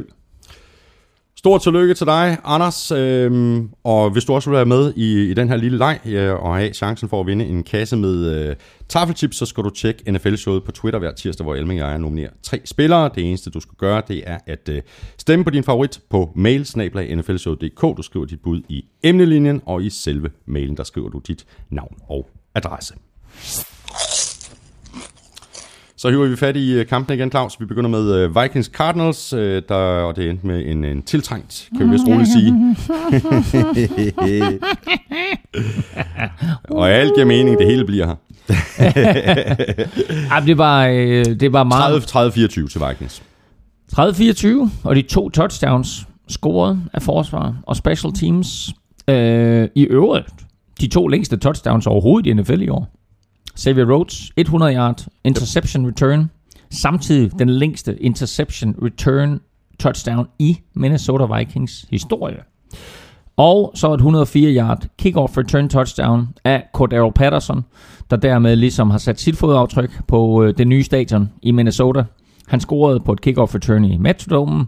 Han øh, scorede på øh, Minnesotas college-bane, da de spillede der, mens det nye det var under øh, konstruktion. Og så scorede han altså nu her på øh, det nye stadion øh, på et kickoff return. Så øh, han er en meget, meget eksplosiv spiller, og jo stadigvæk ligaens bedste kickoff returner. Så øh, hvor, hvor mange hold de siger, ej, sæt dig ned i endzonen, så har han altså carte blanche til at tage den ud af endzonen, mm. og nogle gange så bliver han stoppet på 10'eren og 15'eren, men en gang imellem så breaker han den, og det er bare nogle dejlige point at få i posen, fordi øh, det var ikke et Vikings hold, som var sådan, altså, i den sidste ende, der var sejren sådan set rimelig sikker. Øh, og 30-24 tegner måske heller ikke helt det rigtige billede af kampen. Øh, men det er et angreb stadigvæk for Vikings, som har behov for hjælp. Mm. Og den hjælp får de altså fra et forsvar, som i den grad lagde pres på Carson Palmer. Og i den grad udstillet Carson Palmers ineffektivitet. Ja, at han er ved at blive gammel, ikke? Altså, det er helt tydeligt, især når han er under pres. Jamen, jeg ved ikke, altså, du, jamen, jeg ved ikke om det, jo, men selvfølgelig har det noget med at gøre, at han er ved at blive gammel, men det er bare, altså, du ved, det er ligesom om, han har fået granatchok. Altså, Virker det ikke sådan, at, at han holder en lille bitte smule for længe på bolden? Jeg ved ikke, om han, om han kigger efter Larry Fitzgerald, eller hvad han gør, altså. Men, øh, men når der ikke er, er åbne mål dernede af banen øh, mod forsvar, Ja. som, som, som Vikings, øh, så, så varmer han bolden lidt, og, og ser måske en lille bitte smule rådvild, rådvild ud. og øh, man kan sige, de hold, som har haft succes mod Vikings, de har ikke varmet bolden. Det har været hurtige kast, og så har det været bootlegs, hvor de ligesom har kunne købe quarterbacken noget tid. Det så vi for Bears, og det så vi for Redskins. Her der spillede Cardinals lidt mere konventionel fodbold, og øh, du kan ikke lade en, en mand som Carson Palmer, som ikke kan bevæge sig længere, du kan ikke lade ham trække tilbage øh, og kaste imod det her Vikings forsvar. David Johnson han kom over 100 yards igen, scorede også et uh, touchdown, og så viste Andre Ellington uh, lidt liv igen. Vi havde næsten helt glemt ham. Ja, jeg havde i hvert fald. Ja. Uh, han var jo det helt store, uh, store navn i Cardinals Ja. for, for to-tre sæsoner siden. Uh, god fart i stængerne på, på de der fem løb, han havde. Uh, 21 yards. Uh, så måske kan de få sådan en 1-2 uh, combination i, i Arizona. Øh, det tror jeg ikke, fordi øh, David Johnson han er en one combination i sig selv. Ja, det er øh, Altså fordi øh, han, han, han løber et flot touchdown ind, og han griber også et touchdown, øh, hvor han stiller op som receiver. Det er ikke sådan, at han kommer ud af backfield, han stiller decideret op som receiver, og det gjorde de altså flere gange i kampen, hvor de stiller ham op som receiver, fordi han skaber den her mismatch, som mange NFL-coaches de leder efter. Altså, han er jo ikke i en tight end størrelse, men han har en styrke og en hastighed, som gør, at han er utrolig svær at finde ud af, hvad dækker vi ham op med? Dækker vi ham op med en linebacker, jamen, så løber han fra ham. Dækker vi ham op med en cornerback, jamen, så er han simpelthen fysisk større og stærkere end den cornerback. Så, så lidt af de samme udfordringer, et forsvar har, når de skal prøve at finde ud af, hvordan dækker vi en tight end, som de har, når de skal dække David Johnson op.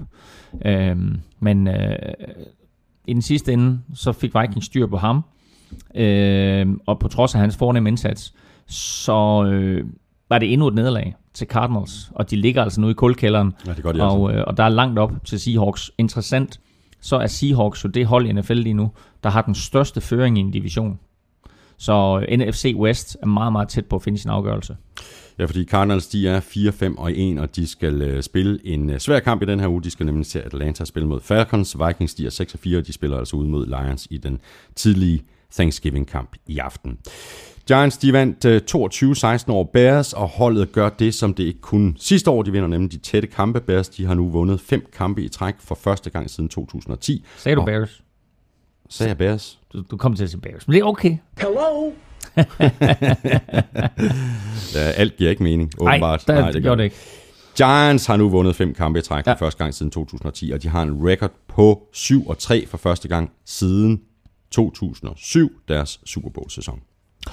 Og deres schedule er ikke vanvittigt svær resten af vejen. Plus at de har Dallas Cowboys en enkelt gang. Cowboys schedule er til gengæld super svær resten af vejen. Og de har Giants, ganske naturligt, en enkelt gang. Mm. Den her division, NFC East, den er ikke afgjort. Cowboys vinder sine kampe mere overbevisende og ligner et bedre hold. Øh, men der er altså kun to sejrs forskel selvom vi siger, hold da op, de har vundet ni kampe i træk, og det er 9 og 1. Altså Giants, de er 7 og 3. Mm. Det er helt vildt, at de er 7 og 3. Men det viser bare de her små marginaler i NFL. At hvor de sidste år tabte de tætte kampe, så vinder de de tætte kampe. At det så skal blive tæt imod et så elendigt hold som Bears. Ja, var der lidt Giants held også ind over den her? Var der ikke sådan et par Bears interceptions, som godt kunne have været der, og sådan lige et par, par nøglespil i hister her? Hvis bare et enkelt et af dem var, var tippet Bears vej. Jo, men altså sådan set over fire quarters, ikke? Og så ender, så ender kampen med en sejr til Giants, og det er det, man skal holde øje med. Mm. Øh, der var også plays den anden vej. Men, øh, men den store nyhed fra den her kamp har ingenting med, hvem der vandt at gøre. Den store nyhed er, at Jay Cutler blev skadet og er færdig for sæsonen. Ja, og måske alligevel ikke. Han er færdig. Måske alligevel Åh, ikke. Jeg hvornår? læste, ja, jeg læste en historie her til morgen, Nå, hvor der stod, at, øh, at de vil ikke... Altså, du har fuldstændig ret. Der er meget, der peger den retning. Men der var nogen ude fra Bears og sige, vi vil ikke udelukke, at, øh, at, at Kotler kommer på banen igen. Og så var der en, der, der, der, der gav den gas og sagde, ja, jeg vil ikke øh, udelukke, at vi ser ham tough it out i weekenden. Det, det tvivler jeg så stærkt på.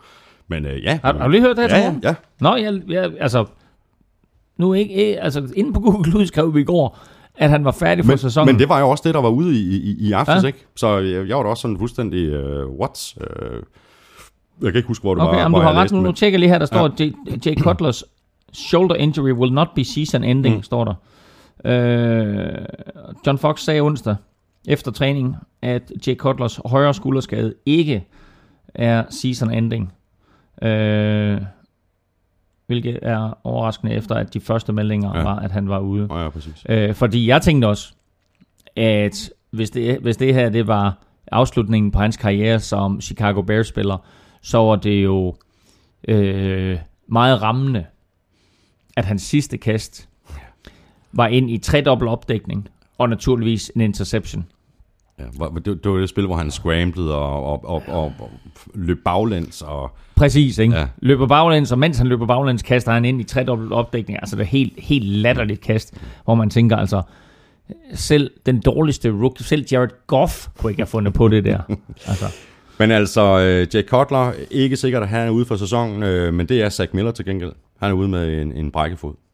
Øh, og et stort våben selvfølgelig, at uanset hvem der spiller quarterback i, øh, i Chicago, øh, uanset hvem der spiller quarterback der, så, øh, så, så mangler man altså Zach Miller, som jo har vist sig øh, som det mest effektive våben øh, i det her Bears angreb.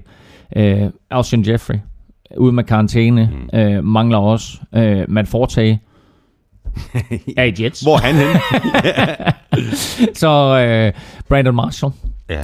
Øh, altså, ja, de- de, de de, har, de, har, de, har, de, har, de har 2017, pillet, pillet det profiler altså. væk fra det Ja, her det har hold. de altså. Og derfor så hørte jeg faktisk også, øh, at John Fox, selvom jeg ikke havde troet det, men John Fox er åbenbart på vippen, og det er altså insider-killer, som har røbet det her, øh, som siger, at der er altså alvorlig snak om, at John Fox han ikke får en sæson Det er 3. insider killer, der har røbet det til dig, ikke også? Altså, Selvfølgelig, selvfølgelig. Ja, ja, de, ringer, de ringer jo til mig og siger, ja. hey Claus.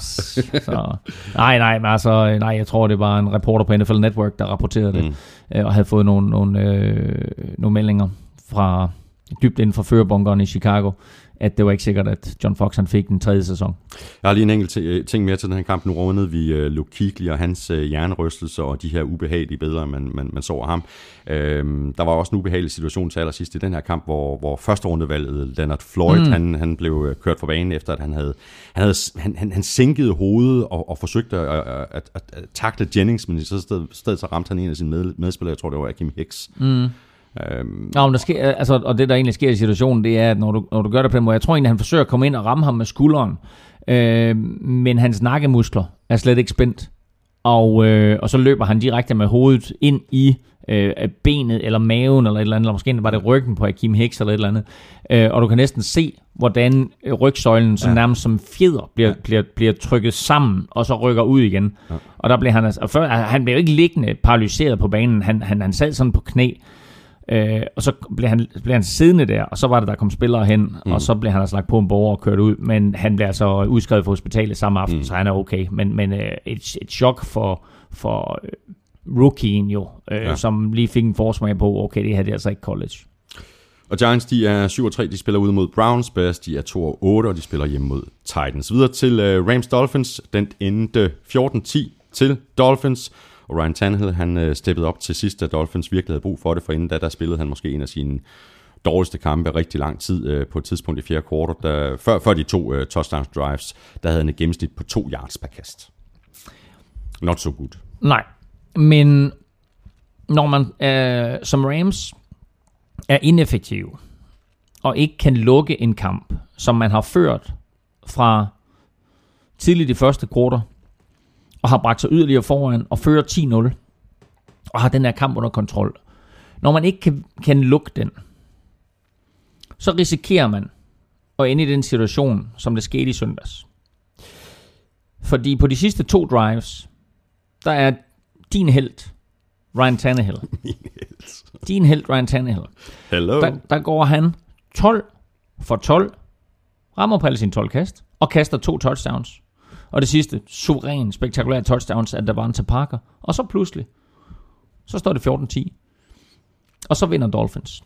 Har du set, har du set uh, Dolphins angrebsserier? Har du set dem? Mm-hmm. Har du set, hvordan de endte? Jeg læser dem bare lige højt for dig. Det her, det er alle deres angrebsserier i hele kampen. Ja. Punt, punt, punt, punt, punt, punt, interception. Punt, punt, punt, Touchdown. Touchdown. Touchdown. Touchdown. Touchdown. Det er, når det gælder, ikke? Altså, det er jo vildt. Ja. 56 minutter var de bagud. Og så scorede de to touchdowns til sidst. Ja. Og der må de også, ikke at jeg skal gøre mig klog på, hvad de har justeret på, men de havde jo kæmpe store problemer med den her Rams defensive linje og Aaron Donald mm. i, store dele af den her kamp. Så jeg ved ikke, hvad det er, det I hivede op af, af, af, trylleposen til sidst, eller om uh, Rams defensiv blev trætte. Uh, jeg, skal ikke, jeg skal ikke gøre mig klog på det. Men der var der i hvert fald et eller andet, der, der, der skete til allersidst. Altså. Og, øh, og en af de forser, som Dolphins har haft hele sæsonen, det har været deres offensive linje. Men deres øh, venstre tackle Albert var ude, deres center Ponce var ude. Mm. Øh, og så blev øh, den her førsteårsspiller øh, øh, Laramie Tunsil blev også skadet og var ude, men øh, skaden er så ikke så alvorlig. De forventer, at han er tilbage til weekenden. Så 60 af den offensive linje, den normale startende offensive linje, var væk. Og det gjorde altså, at, at uh, Dolphins på ingen måde havde noget som helst angrebsspil. Men uh, til sidst, der, da, da det hele det skulle afgøres, så lå de Ryan Tannehill tage den i shotgun, og så pludselig så var han altså super, super effektiv. Uh, Ja, så, det kan blive et spændende samarbejde med, med ham, med Devante Parker, anden spiller, mener jeg, han er. Øh, fordi han har spillet to superkampe i træk nu. Øh, ja, altså, og jeg synes da egentlig, at de har, de har flere våben også. Altså, de har også en, en Kenny Stills, som også bliver ved med at lave store spil. True. Øh, og så skal vi jo ikke glemme Jay Ajayi, som, uh, som godt nok efter tre spektakulære uger er faldet lidt af på den, men altså, han, han har det heller ikke så nemt, når det er sådan, at der er 60% af den offensive linje, der mangler. Og man så samtidig spiller mod Los Angeles Rams. Mm. Fordi vi vidste godt på forhånd, at det her det ville blive en lavt scorende affære, men øh, at, øh, at det skulle ende på den måde, der, det, var, det var der ikke nogen, der havde forudset. Men altså, øh, flot indsats af Ryan Tannehill til sidst, og øh, ikke mindst af alle hans, hans receiver og tight som greb alt, uanset hvor de lå, så greb de alt. Der var mm. nogle virkelig, virkelig flotte catches imellem. Det var der. Og vi har talt om uh, Jared Goff i indledningen af, af udsendelsen, så lad os bare lige uh, notere os. Hey, der var Todd Gurley. Lige nøjagtigt. Der var Todd Gurley. Jeg sad derhjemme, og da han scorede, så sagde jeg og sang, og der var Todd Gurley. Præcis. Nu skal jeg, lige, jeg har en lille historie, jeg gerne vil fortælle her, fordi øh, Miami Dolphins spillede to kampe i træk i Kalifornien.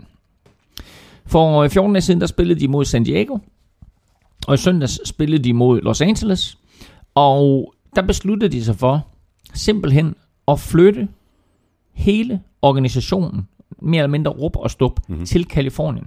Så de rejste til San Diego, fire dage før de skulle spille kampen, øh, for ligesom at akklimatisere sig til øh, vejret, men ikke mindst til tidsforskellen. Da kalenderen, da, da kampprogrammet kom ud i øh, slutningen af april, der stod det klart, vi har to kampe i Kalifornien. Øh, så sendte Dolphins en mand til Kalifornien for at undersøge, hvor kan vi øh, få hotelværelser, hvor kan vi få træningsfaciliteter, hvad gør vi rent logistisk for at få det hele flyttet på plads? Mm. De skulle bruge 170 hotelværelser. 170 hotelværelser. Derudover, altså, altså de, lejede, de lejede mere eller mindre et helt resort. På det der resort, der indrettede de så nogle af, af hotelværelserne til at være øh, sådan forskellige træningsrum. Der var et, et, et, et, et rum til alle de forskellige enheder, og der var et, et, et videorum, der var øh, et træningsrum, og så, eller hvad hedder sådan, øh, øh, taperum og så videre. Øh, alle de her forskellige faciliteter, som der nu findes på deres normale træningsanlæg, det oprettede de på det her resort. Øh, jeg har ingen anelse om, hvad det her det har kostet. Men udover alle de her ting, øh, så skulle de have arrangeret polititransport til og fra træning, fordi deres træningsanlæg, som det, de fandt, de ville bruge, og træningsanlæg, det er ikke bare en bane, det er tre eller fire baner, som man får kridtet op, hvor der er en bane, hvor så er nogle enheder træner, og så er der nogle, hvor special teams træner, og så er der nogle andre enheder, der træner, etc. etc. Alt det her skulle også være på plads. Så der var cirka en times transport mellem det her resort, og der hvor de skulle træne. Så der skulle også arrangeres polititransport, der skulle arrangeres øh, polititransport til Los Angeles, da de skulle spille der. De bosatte sig i noget, der hedder Carlsbad, som ligger det der, hvor Legoland i øvrigt ligger i, i Kalifornien. Men øh, det er cirka halvvejs mellem San Diego og Los Angeles, og der bosatte de sig. Øh, og har boet der i 14 dage. Så det her det blev sådan en 14-dages tur for, øh, for, for hele Miami Dolphins organisation. Hvor de var væk fra, fra venner og familie, men simpelthen sagde, okay, nu, nu flytter vi det hele derud, mm. sådan så de ikke skulle til at rejse frem og tilbage. Ja, præcis. Og det gav dem i den sidste ende, uanset om det tog dem 56 minutter komme i gang imod Los Angeles Rams, så gav det dem to sejre, og de er nu på fem sejre i træk. Det viser alt om, den her forberedelse, der går ind i det, og hvordan det er sådan, at man kan planlægge rigtig, rigtig meget, og hvor, hvor detaljeorienteret ja. NFL-organisationerne de er. Og nu er de øh, hjemme igen i øh, Miami. De er 6 og 4, de får besøg af 49ers. Rams, de er 4 og 6, og de spiller ude mod Saints. Seahawks, de slog Eagles hjemme med øh, 26-15, og der er vel i virkeligheden ikke øh, så meget andet at sige, end at øh, den her årstid tilhører Seahawks siden 2012, hvor Russell Wilson kom til Seattle. Der har Seahawks vundet 31 kampe og kun tabt 6 fra begyndelsen af november og sæsonen ud. Øh, nu Wilson, Jimmy Graham, Tyler Lockett og Thomas Rawls fuldstændig klar, og nu bliver de altså rigtig farlige. Vi har snakket om det tidligere, men nu bliver de farlige. Ja, til gengæld så øh, mistede de jo øh, deres nye running back, CJ ja. ProSize, øh, som efter et super flot løb jo, øh, måtte udgå lidt senere med en skulderskade, øh, og forventes ude i øh, minimum 3 eller 4 uger. Nu vil jeg øh, godt tænke sig, at de har beholdt Christine. Nu vil de gerne have beholdt Christine. Det tror jeg faktisk, du har ret i. Øh, men Thomas Rawls øh, giver dem jo en anden type running back. Han er jo sådan lidt mere sådan en, en uh, lidt mere en slagfast uh, running back. Han er ikke sådan en, en, en, en super eksplosiv, men altså nu bliver han jo så pludselig første running back. Så nu bliver det interessant at se, hvordan han tager imod den opgave. Men altså, uh, angrebet sparker røv. Russell Wilson ser ud som om, han er tilbage. Og uh, som jeg skrev på mit momentometer, det kan godt være, at alle de taler om Russell Wilson og bla bla bla, men jeg har to ord til dig. Cam Chancellor. Det er anden uge i træk nu, hvor han er tilbage for fuld skrue. Og det er anden uge i træk, hvor han har afgørende indflydelse. Altså, hvor er han ond? Og hvor elsker jeg at se ham spille. Jeg havde næsten glemt, hvor meget jeg holder af Cam Chancellor, fordi han har været skadet her hele sæsonen. Ikke? Det, øh, da Seattle Seahawks de første gang kom i Super Bowl, eller ikke første gang, men her for nogle år tilbage, øh, kom i Super Bowl igen, øh, hvor de jo knuste Denver Broncos. Øh, der var min MVP jo Cam Chancellor i den kamp, mm. og min, min altså, øh, årets defensive spiller, synes jeg også burde have været Cam Chancellor. Han er så vild. Og ham og Earl Thomas nede bagved i Seahawks må også betragtes som den bedste øh, safety duo. Ingen tvivl om det. Måske sammen med den duo, de har i, i Denver. Øh, men altså, jeg elsker at se Cam Chancellor. Jeg elsker at se den måde, han bevæger sig på. Den måde, han leverer store hits på. Den måde, han kan være i opdækning på. Den måde, han kan dække op for løbet på. Den måde, han læser spillet på. Og sågar laver en interception mm. i weekenden.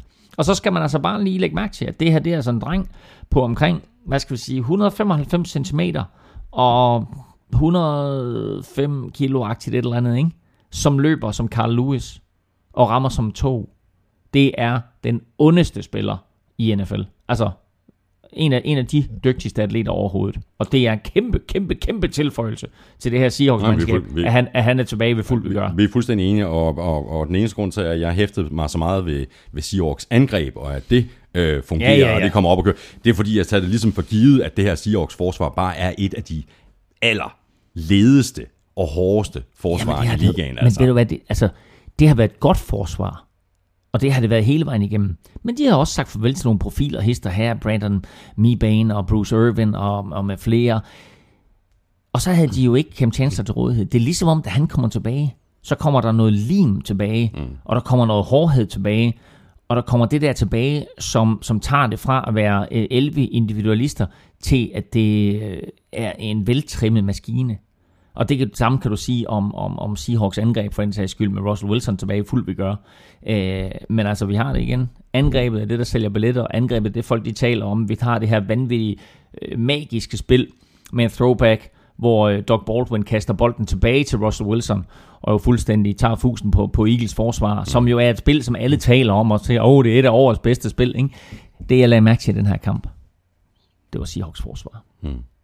Fordi det kommer til at blive afgørende på den lange bane. Skal vi tale om den lange bane så? Er, det, er, det, er det et godt bud med en uh, øh, NFC-final mellem uh, Cowboys og Seahawks nu? Jeg tænker Seahawks og Vikings. Nå, men hvis det så ikke skulle altså mod al forventning, hvis det ikke bliver Vikings? Lige nu, som man ser, hvis man ser på tværs af NFC, så er de to bedste hold, Dallas Cowboys og Seattle Seahawks. Der er nogen, der kan blande sig. Jeg vil ikke afskrive Washington Redskins. New York Giants vinder kampe i øjeblikket. De har jo også fået rigtig fin valuta for nogle af deres store defensive investeringer. Atlanta Falcons har lige set over, så vi har måske lidt glemt dem. Mm. De er 6 og 4, man kommer tilbage efter en bye week her. Øh, men er det hold i ligaen, der scorer flest point? Det er det eneste hold i NFL, der snitter over 30 point. Øh, så dem kan vi heller ikke helt afskrive. Og altså, Vikings startede med at vinde 5, taber 4, vandt i søndags. Hvis de kan finde den der magi, de havde for de første fem, hvor de lægger så meget vægt på deres forsvar, deres forsvar har så stor succes, så kan du lægge afskrive dem. Skal vi lige runde øh, Eagles og Carson Wentz, han fik øh, repareret lidt på sin øh, stats til, til sidst i den her kamp. Han lå med en passer rating på omkring 30 i de første tre, uh, tre quarters. Øh, 30 det er, ikke, det er ikke godt, jeg ved ikke, hvor det ligger henne på, mellem alle 32 quarterbacks, men det ligger lavt. Øh, han mistede så også et, et 57-yard øh, touchdown til Zach Ertz, men det var fordi Nelson Aguilar øh, blev kaldt for illegal formation. Han øh, fuckede også op øh, senere, Nelson Aguilar, på et andet spil. Øh, han tabte en bold på en krydsningsrute, så vidt jeg husker. Ikke? Uh, Nelson Aguilar blev draftet i første runde sidste år. Uh, han er receiver. Og øh, i og med, at han blev draftet i første runde, så er han garanteret en kontrakt i fire år og fik en stor signing bonus. Hvis han var alt andet end det, så sad han på bænken nu og var måske endda smidt på porten. Mm.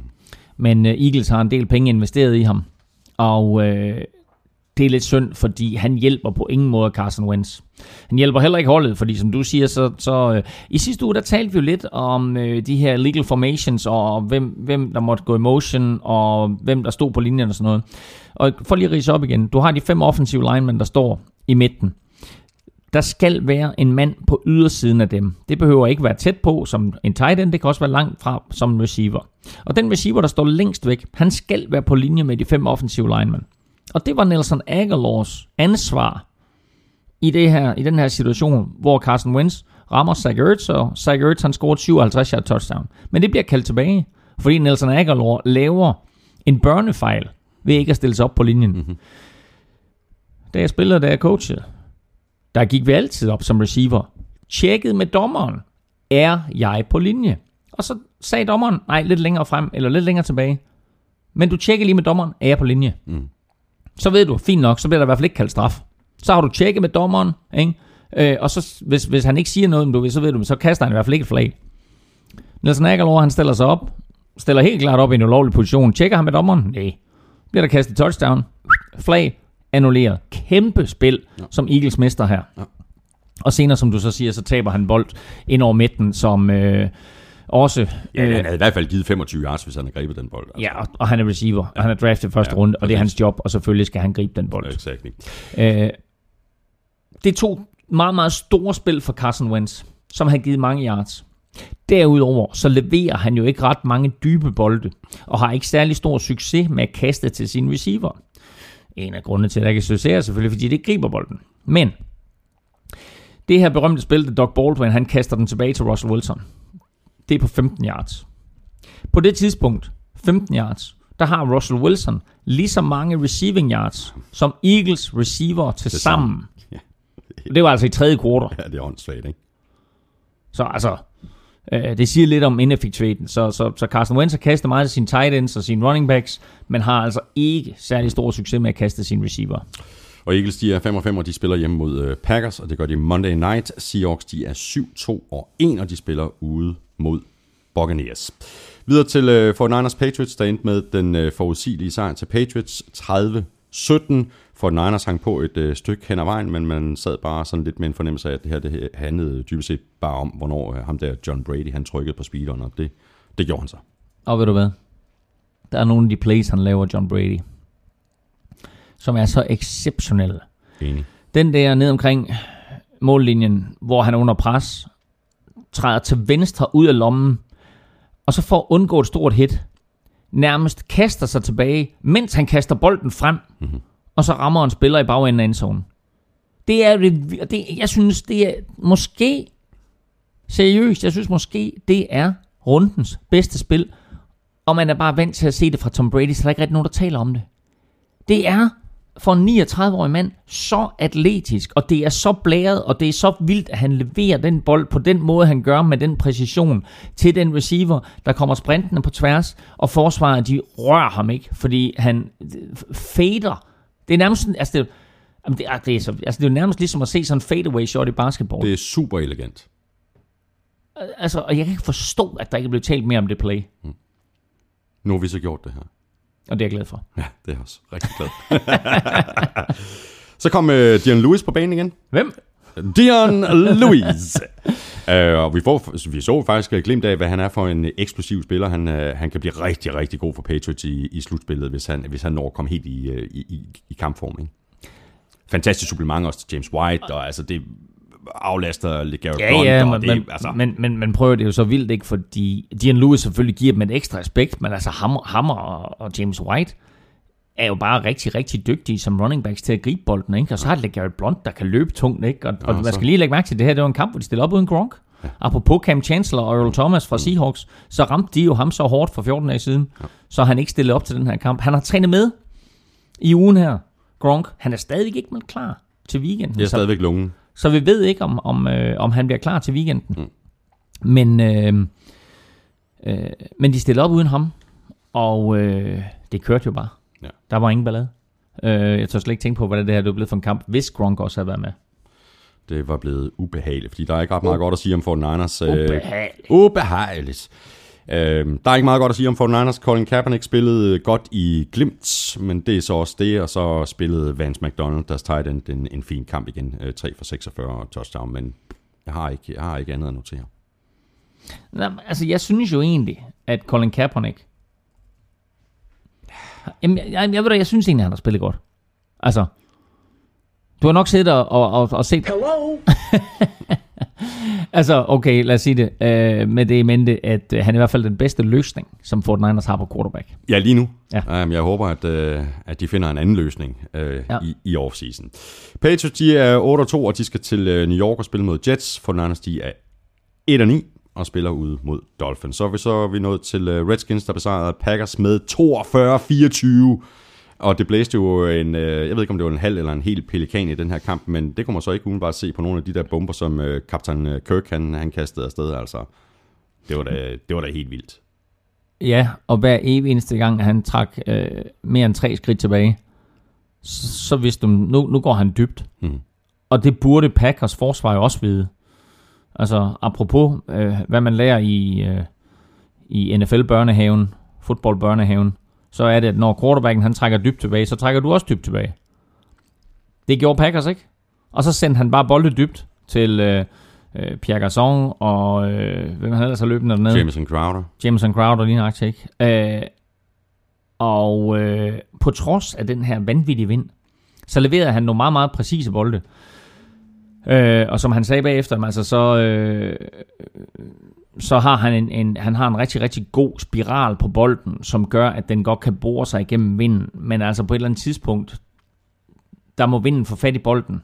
Øh, og så gør det det lidt nemmere for forsvaret at forsvare de her kast. Mm. Men de var ikke i nærheden. Nej. Og det gjorde det rimelig nemt for Redskins receiver at gribe bolden, fordi, øh, fordi Packers cornerbacks og safeties bare overhovedet ikke var i nærheden. Nej, men det er også det, det, er det jeg har sagt, jeg tror stort, øh, stort set hele sæsonen, at det var, det var et af Packers helt store Ja. problemer, det var deres secondary. Ja. Altså. Ja. Og Den jeg- er meget, meget tynd. Ikke? Jo, og øh, jeg har måske ikke været helt nok opmærksom på det, fordi jeg egentlig følte, at det her Packers forsvar øh, var godt nok til, at de kunne læne sig lidt op af det. Mm. Men de er blevet udstillet nu i fire kampe i træk. For første gang siden 1953, altså mange år, for første gang siden 1953, der har Packers tilladt 30 kampe, fire kampe, eller 30 point, fire kampe i træk. Ja, det, er, det, det er vildt. Det, Og for anden uge i træk tillader de over 40 point, ikke? ja, det er også helt vildt. Der er altså også en, en, Ja. ja. en Packer Nation, der er i chok i øjeblikket. Ikke? Jo, Det kan man meget, meget tydeligt fornemme. Ikke? forsvaret tillader et hav af point, og Aaron Rodgers fungerer ikke. Nej. Øh, så øh, det her, det er ikke det, de er vant til i Wisconsin. Nej. Opløftende for Packers, hvis man skal, hvis man skal lede efter, efter et eller andet, der var positivt, så er det, at de fik øh, Jared Cook tilbage. 6 catches for 105 yards på 10 targets. Øh, og, og target-wise var det mm. flest af alle, alle Packers-spillere. Øh, et godt mål for Aaron Rodgers fremadrettet midt på banen. Og min jo helt store sleeper i øh, fantasy football, øh, da vi havde draft, øh, men han har så været skadet. Øh, her så vi, hvad det er, han kan bringe til øh, det her Packers angreb, og hvad det er, Aaron Rodgers kan give øh, Jared Cook, fordi Jared Cook har aldrig spillet med en god quarterback. Mm. Nu får han pludselig Aaron Rodgers. Øhm, Og nu siger vi, at Aaron Rodgers ikke fungerer. Der var faktisk nogle optagelser af Kirk Cousins på, øh, på, på Redskins sidelinje, mens Aaron Rodgers selvfølgelig er på banen, hvor Kirk Cousins bare roser ham. Hmm. Og bare kalder ham tryllekunstneren. Og så, og så siger sådan lidt, så siger han, det kan godt være, at hans stats ikke er der. Han er stadigvæk den bedste i ligaen. Hmm. Stor kado øh, og stor respekt fra Kirk Cousins til, øh, til Aaron Rodgers der. Og Aaron Rodgers øh, viste, hvad han kunne gøre for Jared Cook. Øh, at Jared Cook så ender med lidt at afgøre kampen ved, at han så fumbler senere. Det er ja. så, hvad det er. Ja. Men det her, det var den første store kamp, Jared Cook han spillede for, for Green Bay Packers. Øh, og det er i hvert fald et godt udgangspunkt øh, for dem nu, at de har en tight end, som de kan bruge i midten af banen, og måske kan skabe lidt mere plads Præcis. til deres receiver. Og så blev vi nødt til at runde uh, Rob Kelly selvfølgelig. Han gik jo fuldstændig amok. Uh, tredje monsterkamp i træk fra ham. 137 yards, tre touchdowns. Han, han sænker bare hovedet, og så er det ellers fremad. Og han er rigtig svær at få ned. Og i de sidste to uger, der har han og Ezekiel Elliott begge to løbet bolden 46 gange. Men Rob Kelly har flere yards, og han har flere touchdowns. Mm. Så mens vi alle sammen taler om Ezekiel Elliott og Cowboys offensiv linje, så har Rob Kelly stille og roligt udspillet ham, uden at have den samme offensiv linje. Og det er også en af grundene til, at det går så godt for Redskins. Og det er også en af grundene til, at Kirk Cousins ser så god ud. Så igen, alle de her ting her. Og det er de også en af sammen. grundene til, at han blev ugen spiller i NFL-showet. Der har du den. Redskins, de er 6-3-1, og de spiller ud mod øh, Cowboys i aften. Packers, de er 4-6, og de skal til øh, Philadelphia møde Eagles. Jeg har øh, to ting, lige som afslutning. Se. Den ene, det er, at øh, siden Kirk Cousins, han blev starter for Redskins, der har han spillet 26 kampe. Han har kastet 46 touchdowns og 18 interceptions. Øhm, han har en passer rating, altså quarterback rating, på lidt over 100. Og han er kun bag ved tre superstjerner, som Tom Brady, Russell Wilson og Drew Brees. Så i den periode fjerde bedste quarterback i NFL. Den anden ting, jeg har, det er, at hvis du kigger på NFC lige nu, så ligger øh, San Francisco som det dårligste hold, Mhm. 1 og 9. Så ligger Chicago Bears næst sidst med 2 og 8. Og tredje sidst, lige nu, i hele NFC. Tredje sidst i hele NFC. Green Bay Packers. Det er vildt. Packer Nation. Ja. De har det ikke godt lige nu. Nej. Og så sidder du og smiler. Nej, jeg, gør- prøv det, det gør jeg ikke. Altså, jeg sidder og smiler over Du det. sad og smilte. Du skal ikke... Det, det, det, passer ikke. Det passer ikke, det der. Prøv at høre. Jeg er fan af NFL. Jeg er fan af fodbold. Jeg kommer med facts. Jeg sidder ikke og smiler. Hello? Mangler vi bare Hvad den har du lige for lagt den ind? Er du glad? Hvad, hvad sker der for den der hello der? Jamen, det, det, er, det er jo ham her, ikke? You play to win Ja, the game. Hello? Så mangler vi bare kampen, der blev spillet på Estadio Azteca Monday Night. Øh, kamp mellem Raiders og Texans, øh, som Raiders altså endte med at vinde 27-20. Raiders de blev holdt til 120 yards i de tre første quarters. Så fik øh, Derek Carr vækket det her Raiders angreb i, i fjerde quarter med to touchdowns. Øh, ja. Og øh, Minus løbespillet. ja, ja. Men altså... Jeg sidder, jeg sidder med et par betragtninger. Den ene det er, at øh, Brock Osweiler spillede bedre, end vi har set ham gøre Enig? Han leverede nogle bedre kast, øh, han leverede nogle dybere kast, han var mere effektiv mange af sine kast, men han kaster øh, endnu en mærkelig interception, plus han har to kast, som er leveret lige i brystkassen på Raiders-spillere, som også kan interceptes, mm. og bør blive interceptet. Og sker det, så har han pludselig kastet tre interceptions. Og så kigger vi igen, og så siger, hold nu kæft, Brock Osweiler. Så hvor alle de taler om, hey, han har spillet faktisk en god kamp, så siger jeg, ja, han viste momenter, og han viste nogle ting, der gør, at han i hvert fald ikke lige bliver bænket forløbig. Men øh, de skal stadigvæk tage de der mærkelige ja. ting væk. Ja, det skal de. Når det er så sagt, så leverer han lige i starten af kampen et genialt play til... Nej, det passer ikke. Det er ikke et genialt play af ham. Men han leverer en god bold til DeAndre Hopkins, og DeAndre Hopkins leverer så en genialitet ved at glide rundt om to Raiders forsvar og sprinte hele vejen til endzonen. Og så fløjter dommerne ham ud. Har du set videobillederne? Jeg har set Er videobilleder. han ude? Øh, er det ikke et af de der kald der, hvis det var blevet kaldt modsat, så var det fået lov til at stå? Jo. Altså, Jo. Udfordringen her, det er, at de fløjter den af, dommerne. Ja. Og i det øjeblik, den er fløjtet af, så kan de ikke ændre kaldet. Hvorfor lader de ikke bare spillet fortsætte? Jamen præcis. Ikke? Og, så, og så tage Ja. ja. den diskussion tre sekunder senere. Mm. Men det er jo så fordi, så, så vælger de så at dømme, øh, dømme, dømme touchdown eller et eller andet. Ikke? Men altså, de kan så også lade den køre, og så er der en dommer, der kan løbe hen til hoveddommen og sige, jeg har ham altså ude på 35 eller et eller andet. Ja, ikke? ude efter 24 Men- yards, tror jeg det var. ikke? Men øh, en af mange fejl af dommerne ja, Ja, ja. ja. i den her kamp. En anden, det er jo til aller sidst i kampen, hvor det rent faktisk står uafgjort. Og øh, Texans beslutter sig for at gå efter den på fjerde down. Og grunden til, at de går efter den på fjerde down, det er, fordi de på anden og tredje down øh, har løbet bolden og er altså ikke bare tæt på første down-markeringen. Jeg er ret sikker på, at hele verden så den bold over første down-markeringen.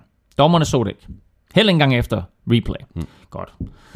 Så kører de anden down, så kører de tredje down, så kommer det fjerde down, og så vælger de at gå efter den. Jeg synes, det er, det er øh, modigt kald af Bill O'Brien, men han siger, vi har brug for den her sejr, og vi står her, og vi kunne egentlig godt sparke et, et langt field goal, men altså med ineffektiviteten af kicker og så videre og så videre, nu går vi efter den. Mm. Og i min optik, der får de den der, de eneste i hele verden, der ikke synes, de får den, Og det er dommerne. Ja. Jeg fatter ganske enkelt ikke, hvordan det der kan lade sig gøre. Og jeg kan godt forstå, hvis Bill O'Brien han bagefter var en lille smule tilfreds med dommerne. Fordi et af hvad der sker i første kvartal, ikke? Altså, så udvikler kampen sig anderledes, så man kan aldrig rigtig sige, selvfølgelig bliver de snydt for et touchdown. Ikke? Nu, de fik et field goal i stedet for, det er en forskel på fire point, men altså, det kan der rettes op på mange gange i løbet af en kamp. Men her, på et meget, meget afgørende tidspunkt i fjerde kvartal, der laver de den der med den spotfejl. Og jeg fatter det ikke. Øh, og får de den fjerde down, så har de stadig bolden. Og så er der ingen, der siger, at det ikke er dem, der går ned og scorer det afgørende touchdown, i stedet for at nu siger vi, hey, Raiders fik endnu en sejr. Mm. Og det der er med Raiders, det er, at de er lidt AFC-halvdelens New York Giants. At der er mange, som kommer ud af en kamp, de har spillet mod dem, og så siger, den skulle vi have vundet. Ja. Men det var stadigvæk Raiders, der vandt. Ja. Og det er en, Og igen, Jack Del Rio, han gik jo også på den på fjerde down. Var der et minut tilbage eller sådan noget. Øh, beder Latavius Murray om at, om at konvertere den her fjerde ja. down. Det lykkedes så. Mm. Øhm, og jeg synes i det hele taget, at må, måske er det noget, som er en tendens i den her sæson. Jeg synes, der er flere og flere coaches, der kan, altså der, der, der, der vælger at gå på den på fjerde down. Ikke? og jeg kan godt lide det, fordi det, det viser der stor mod, store, store coronas, ikke? Fedt. Øh, og det kan godt være, at det var Jack Del Rio, der, start, der ligesom startede den trend, men der er flere og flere, der benytter sig af det. Ja, det var for Øhm, egen, jeg tror det var 35 eller 39 yard linje eller så. Ja, det var omkring en 40 linje, ja, Ja, ja. ja. og det var faktisk lidt vildt. Men, øh, Fordi altså, altså, hvis de ikke får den, altså så, whoops. Ja, ej, og, og det er rigtigt, det, det var virkelig, virkelig et, et, et stort kald, det der. Øhm, men jeg tror, der er mange hold, som står bagefter med en følelse af, at vi burde have vundet. Mm. Øh, men, øh, men Raiders vinder de der kampe, og er øh, ikke bare 8-2 nu, men jeg ved ikke, om du har set den seneste opgørelse over, hvordan slutspillet ville se ud lige nu. Jo, de, ikke, øh, de første seed, ikke? De er etter! Ja. Jeg skrev jo på mit momentometer, hey, nu er de to år efter Patriots. Ja, Ja, så var der ja, en, en, ja. en venlig læser af mit momentometer, der skrev ind, hvad, få lige styr på ham der NFL-ming. Raiders, de er faktisk etter. mm. Fordi jeg, jeg tog det bare for givet. Jeg tænkte slet ikke over det. Jeg tjekkede det ikke. Så går jeg ind, så tjekker jeg. Så er Raiders lige nu seedet etter i AFC, og Patriots seedet toer. Jeg var sådan what? Mm. Det er vildt. Det er det. Så, øh, hvad, jeg sad nemlig også, jeg noterede mig det også i går, Ja. øh, jeg så det. Hvorfor er Raiders sådan øh, seedet 1'er, og, og, og Patriots øh, er, er seedet 2? De har præcis de samme øh, antal sejre Exactly. i AFC. Ja. Men de modstandere, som Raiders har slået, har vundet flere kampe. Det er det, man kalder strength of schedule. Det vil sige, når du, når du til sidst på sæsonen kigger på, hvor mange kampe har øh, modstanderne slået, øh, det giver dem så en procentsats. Mm. Og det hold, som øh, har den, den højeste procentsats af, af strength of schedule over de modstandere, de har vundet, øh, eller har besejret, øh, GC det Så skulle det her ende med, at de er 14 og 2, eller 13 og 3, eller 12 og 4 begge to ved sæsonafslutning, så kigger man på, hvor mange kampe har deres modstandere vundet. Og Raiders, de er altså 8-2 og er en øh, kamp foran Chiefs og Broncos i AFC Vest. Texans, er 6 4 og er nu kun en enkelt kamp foran Colts i AFC South. Det er super tæt det her. Raiders, de er 8-2. De spiller hjemme mod Panthers. Texans, de er 6 4 De spiller hjemme mod Chargers. Du rak lige øh, fingeren så pænt i vejret. Der. Og det er fordi, jeg har en sidste ting, og det Yes. er, vi har talt meget omkring det her med alle de her spillere i NFL, som har taget knæ og har øh, markeret øh, utilfredshed med, hvordan øh, de sorte de bliver behandlet i USA. Øh, og det har selvfølgelig bragt ramaskrig, og det man har sagt, at øh, de viser ikke respekt for flaget og for nationalhymnen. I Mexico City, der havde Raiders, apropos det her med at flytte hele organisationen, som Miami Dolphins gjorde, så havde Raiders jo flyttet en masse af de ting, som de normalt har på hjemmebane, inklusiv Al Davis øh, faklen. Mm. Der står sådan en kæmpe fakkel, som bliver tændt til hver hjemmekamp, og der er det en eller anden form for notabilitet, der kommer og tænder den her fakkel. Manden, som Raiders havde bedt om at tænde faklen i Mexico City, ved du hvem det var? Tommy Smith. Og så siger du, who the hell is Tommy Smith? Mm-hmm. Tommy Smith, han blev verdenskendt, og er det stadigvæk. Fordi det var ham, der stod til de olympiske lege. 72? 68. 68. Pardon. 1968, der stod han og øh, en, øh, endnu en amerikaner med en sort handske i vejret, da de havde, var blevet nummer 1 og nummer 2 i 200 meter sprint. Tommy Smith var blevet fragtet til Mexico City øh, og stod på Azteca Stadion og fik lov til at tænde øh, den her flamme, den her fakkel. Øh, jeg synes rigtig, rigtig stort af Mark Davis øh, fra, fra Raiders at, at lave den her gestus her, Mm, mm, mm. og vise, at de er, de er helt med på det her, omkring at øh, der skal ske noget omkring den måde, sorte bliver behandlet på i USA. Så en gestus den vej, og en øh, gestus til Smith, som jeg mener, at de fik jo frataget deres øh, guldmedaljer, så vidt jeg husker lige præcis, fordi de stod med deres øh, sorte Præcis. handsker der på, på, på, på skamlen. Jeps, jamen øh, så nåede vi sørme igennem uge 11. Og lige om lidt, der ser vi frem mod uge 12. Vi skal have ugens bogstav i den øh, store bogstavleg fra Tafel. Og så skal vi selvfølgelig have nogle øh, spiltip øh, og sætte vores picks til næste spillerunde. Lige nu der skal vi høre, om der er sket noget på dit øh, momentometer, Claus. Jamen, øh, det var jo sådan i den her uges momentometer, at øh, de fleste af topholdene, de vandt. Men øh, der var et enkelt, der tabte, nemlig Kansas City Chiefs. Og dermed så øh, ser listen faktisk næsten identisk ud med i sidste uge. Nummer et er fortsat Dallas Cowboys. Nummer to er fortsat Seattle Seahawks. Nummer tre fortsat New England Patriots. Og nummer fire Oakland Raiders. Men i sidste uge, der lå Chiefs femmer. Det gør de ikke længere. Det gør til gengæld New York Giants. Altså, og det Crazy er, stuff. Er, er alligevel vildt, ikke? Og nummer 6, det er Washington Redskins. Så der er tre NFC East hold i top 6. Hvilket også er vanvittigt. Og hele momentometeret, det ligger, hvor det altid ligger, nemlig inde på gulklud.dk. Vi skal have quizzen! Åh, Det er tid til quiz, quiz, quiz, quiz, quiz. Mit første spørgsmål til dig, det var, sidst Cowboys og Redskins mødtes på Thanksgiving, var i 2012. Der var der en rookie quarterback, der kastede for over 300 yards. Det er den eneste gang i Super Bowl-æraen, det er sket. Mm-hmm. Hvad hed han? RG 3 and out. RG3 and out. Det er ikke vildt. Jo. Det var Han- dengang, hvor det gik godt. Det var mens det gik godt. Ja. Der var han, øh, der, Fantastisk sæson, han havde. Ja, han kastede for 304 yards, inden han blev skadet, jo vil jeg mærke. De kom i slutspillet det år. Øhm, men hovedquizzen var... Det var da hovedquizzen. Nej, nej, det var opvarmningsquizzen. Nå, okay. Det var, øh, det var, det var... Nu kommer kalkunen. The Øh, Galloping Gobbler. Thanksgiving 1994. Der slog Cowboys Packers 42-31. Packers havde en quarterback, der hed Brett Favre. Men hvem var quarterback for Det var, Dallas? da, det var da Drew Brees. Altså, Drew Bledsoe. Ej, det var ikke Drew Bledsoe. uh, I've got no idea. Can't do it. 1994, der var Troy Aikman ah. quarterback. Han er nu hvad med at sige ah, fordi Nå. Troy Aikman han var quarterback, men han blev skadet.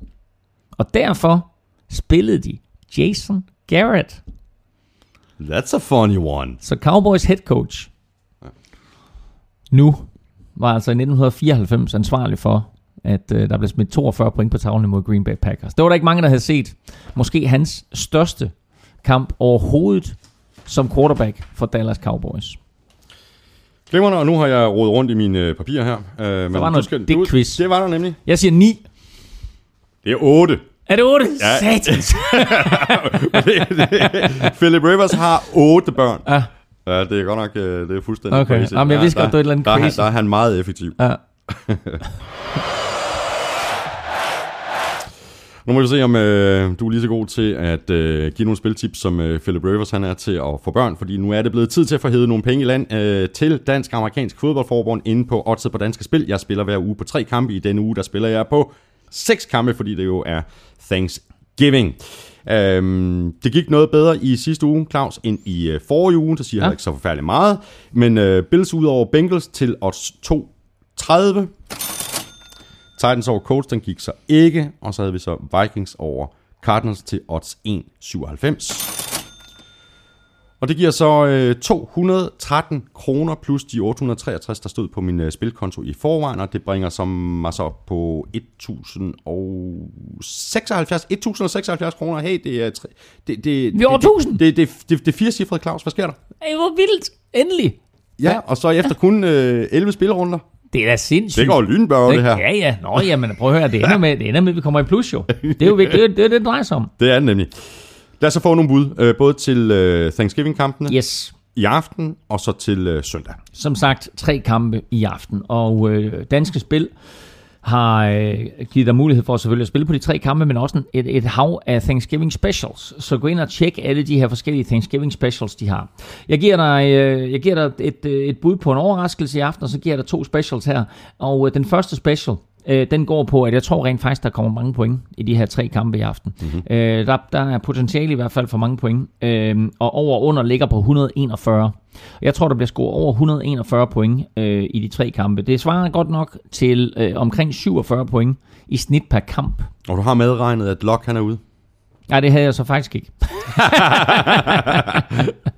øh, men jeg skrev den her artikel i går. Øhm, og øh, man, man går ind og tjekke, for der er, altså, der er altså flere forskellige. Men det giver, en, og det giver 1,85, hvis der bliver scoret øh, over øh, 141 point. Det tror jeg faktisk, der gør. Den anden det er, og det er sådan lidt, lidt sjovt bit, øh, men bliver der scoret safety eller ej i kampen? Hvis der bliver scoret en safety i en af de tre kampe, så er der lidt over 3 odds. Bliver der ikke scoret nogen safety, så er der 1,33. Og jeg synes jeg faktisk er et fint odds. Mm-hmm. Øh, så 1,33 på, at der ikke bliver lavet safety i de her tre kampe, det, øh, det synes jeg også, at øh, man skal gå ind og spille på. Øh, og lad os skifte den der ud med de 47 point, fordi det kan godt være, at uden, uden lock, der er den måske sådan lidt tvivlsom. Jeg har en anden, og det er, øh, dropper lige den der. Ja. Man kan spille på, hvilken quarterback, der kaster for flest yards i aften. Ja. Øhm, og øh, der giver Ben Roethlisberger fire gange pengene igen. Han spiller faktisk mod det dårligste kasteforsvar overhovedet. Men han spiller på I- udebane. Ja, men det er, det er indendørs, og jeg, jeg, tror, øh, jeg tror det her, det er, altså uden lock, der bliver, der bliver Coles også tvunget til at, øh, at komme ud og prøve noget lidt alternativt. Så jeg tror faktisk, at, at øh, Steelers de får en god mulighed her. Jeg synes bare, at oddset på ham er rigtig, rigtig godt. Det er det også, Og for hvis det du tager- potentialet er der jo. Og hvis du Altså. tager i betragtning af, at der er seks quarterbacks, ikke? og vi ved, det bliver ikke Sam Bradford, og det bliver heller ikke Matthew Stafford imod Vikings, og det bliver heller ikke Scott Tolzien, som kommer til at spille for, øh, for Colts. Så er der altså tre tilbage, ikke? Ja. Og det kunne godt blive Dak, øh, og det kunne også godt blive Kirk Cousins faktisk, ikke? Ja, det kunne det. Øhm, men altså Ben Lad os gå Roethlisberger, med, lad os gå ben, med Big ben Ben. Roethlisberger til Ja. Nå. Og så kommer den. Den, som jeg satser på, skal virkelig, virkelig give nogle kugler i kassen. Og det er, jeg siger Washington Redskins, de slår Dallas Cowboys i aften. Og det giver odds 3,85. Ja, ja. Men altså, det er to brandvarme hold øh, lige over for hinanden, ja. og så på Thanksgiving. Præcis. Det var de tre bud. Ja. Så skal vi have nogle øh, søndagskampe. Så får du lidt søndagskampe også. Og øh, skal vi lige finde dem frem her. Øh, duk og der. Øh, Atlanta Falcons hjemme over Arizona Cardinals. Giver odds 1,52. Godt odds. Det synes jeg. Så øh, den kan man sagtens spille. Så 1,52 på, på Falcons. Øh, så er der øh, Buccaneers spiller hjemme imod Seattle Seahawks. Øh, Seahawks giver faktisk 1,97 igen, hvis de kan vinde med et touchdown. Okay. Og selvom Bucks de er, de er godt kørende og så videre, så synes jeg 1,97 er et flot odds Det er det også. for Seahawks. Så kan Seahawks vinde med et touchdown, så er der altså 1,97 på dem. Øh, og så sidst men ikke mindst, så Denver Broncos. Jeg er lidt i tvivl om den her kamp. De spiller hjemme mod Chiefs, og Chiefs giver 2,45 for en sejr på udebane. Ja. Men Broncos giver altså to- 1,62 på hjemmebane. Og øh, med det forsvar der, der tror jeg faktisk godt, at, at Broncos de kan vinde. Så 1-62 på Broncos øh, er mit sidste bud til weekenden. Glimmerne. Så nød de altså de her øh, seks bud fra Elming afsted med mig ind på danskespil.dk. Lige om lidt, nu skal der nemlig nogle penge i kassen til DAF. Så er vi nået frem til alvorens team. Vi skal have sat vores øh, picks til øh, 12. spillerunde. Øh, der var jo kun en enkelt kamp i sidste uge, hvor vi var uenige, Claus. Jeg sagde Saints, du sagde Panthers. Og det betyder så, at du nu er foran med 6. Jeg er helt rystet. Du fører 95 89. Det er fantastisk. Det er overhovedet ikke fantastisk. Jeg, jeg blev, blev nødt til at, at, at gå tilbage og lytte, øh, hvor- hvordan det egentlig det samlede resultat det er, mm. fordi jeg skal i hvert fald ende bedre, end du endte sidste år. Nå, godt. Vi har vores picks til uge 12. Lions, Vikings. Lions. Øh, Vikings. Cowboys, Redskins. Cowboys. Redskins. Colts, Steelers. Jeg havde faktisk skrevet Colts, men nu siger jeg Steelers. Steelers. Ja. Falcons, Cardinals. Falcons. Falcons. Ravens, Bengals. Øh, Ravens. Ravens. Bills, Jaguars. Bills. Bills. Bears, Titans. Titans. Browns, Giants. Ja, ja, du har også Titans. Ja. Browns, Giants. Giants. Giants. Texans, Chargers. Chargers. Texans. Dolphins, Niners. Øh, Dolphins. Dolphins. Saints, Rams. Saints. Saints. Buccaneers, Seahawks. Seahawks. Jets, Patriots. Patriots. Patriots. Raiders, Panthers. Øh, Raiders. Panthers. Der har jeg faktisk taget Raiders. Der er jeg også. Broncos, Chiefs. Broncos. Eagles, Packers. Har du også Broncos der? Ja. Eagles, Packers. Øh, Eagles Packers. Den er jeg faktisk i tvivl om. Der er jeg også. Øh, men jeg har taget Eagles. Jeg har også taget Eagles.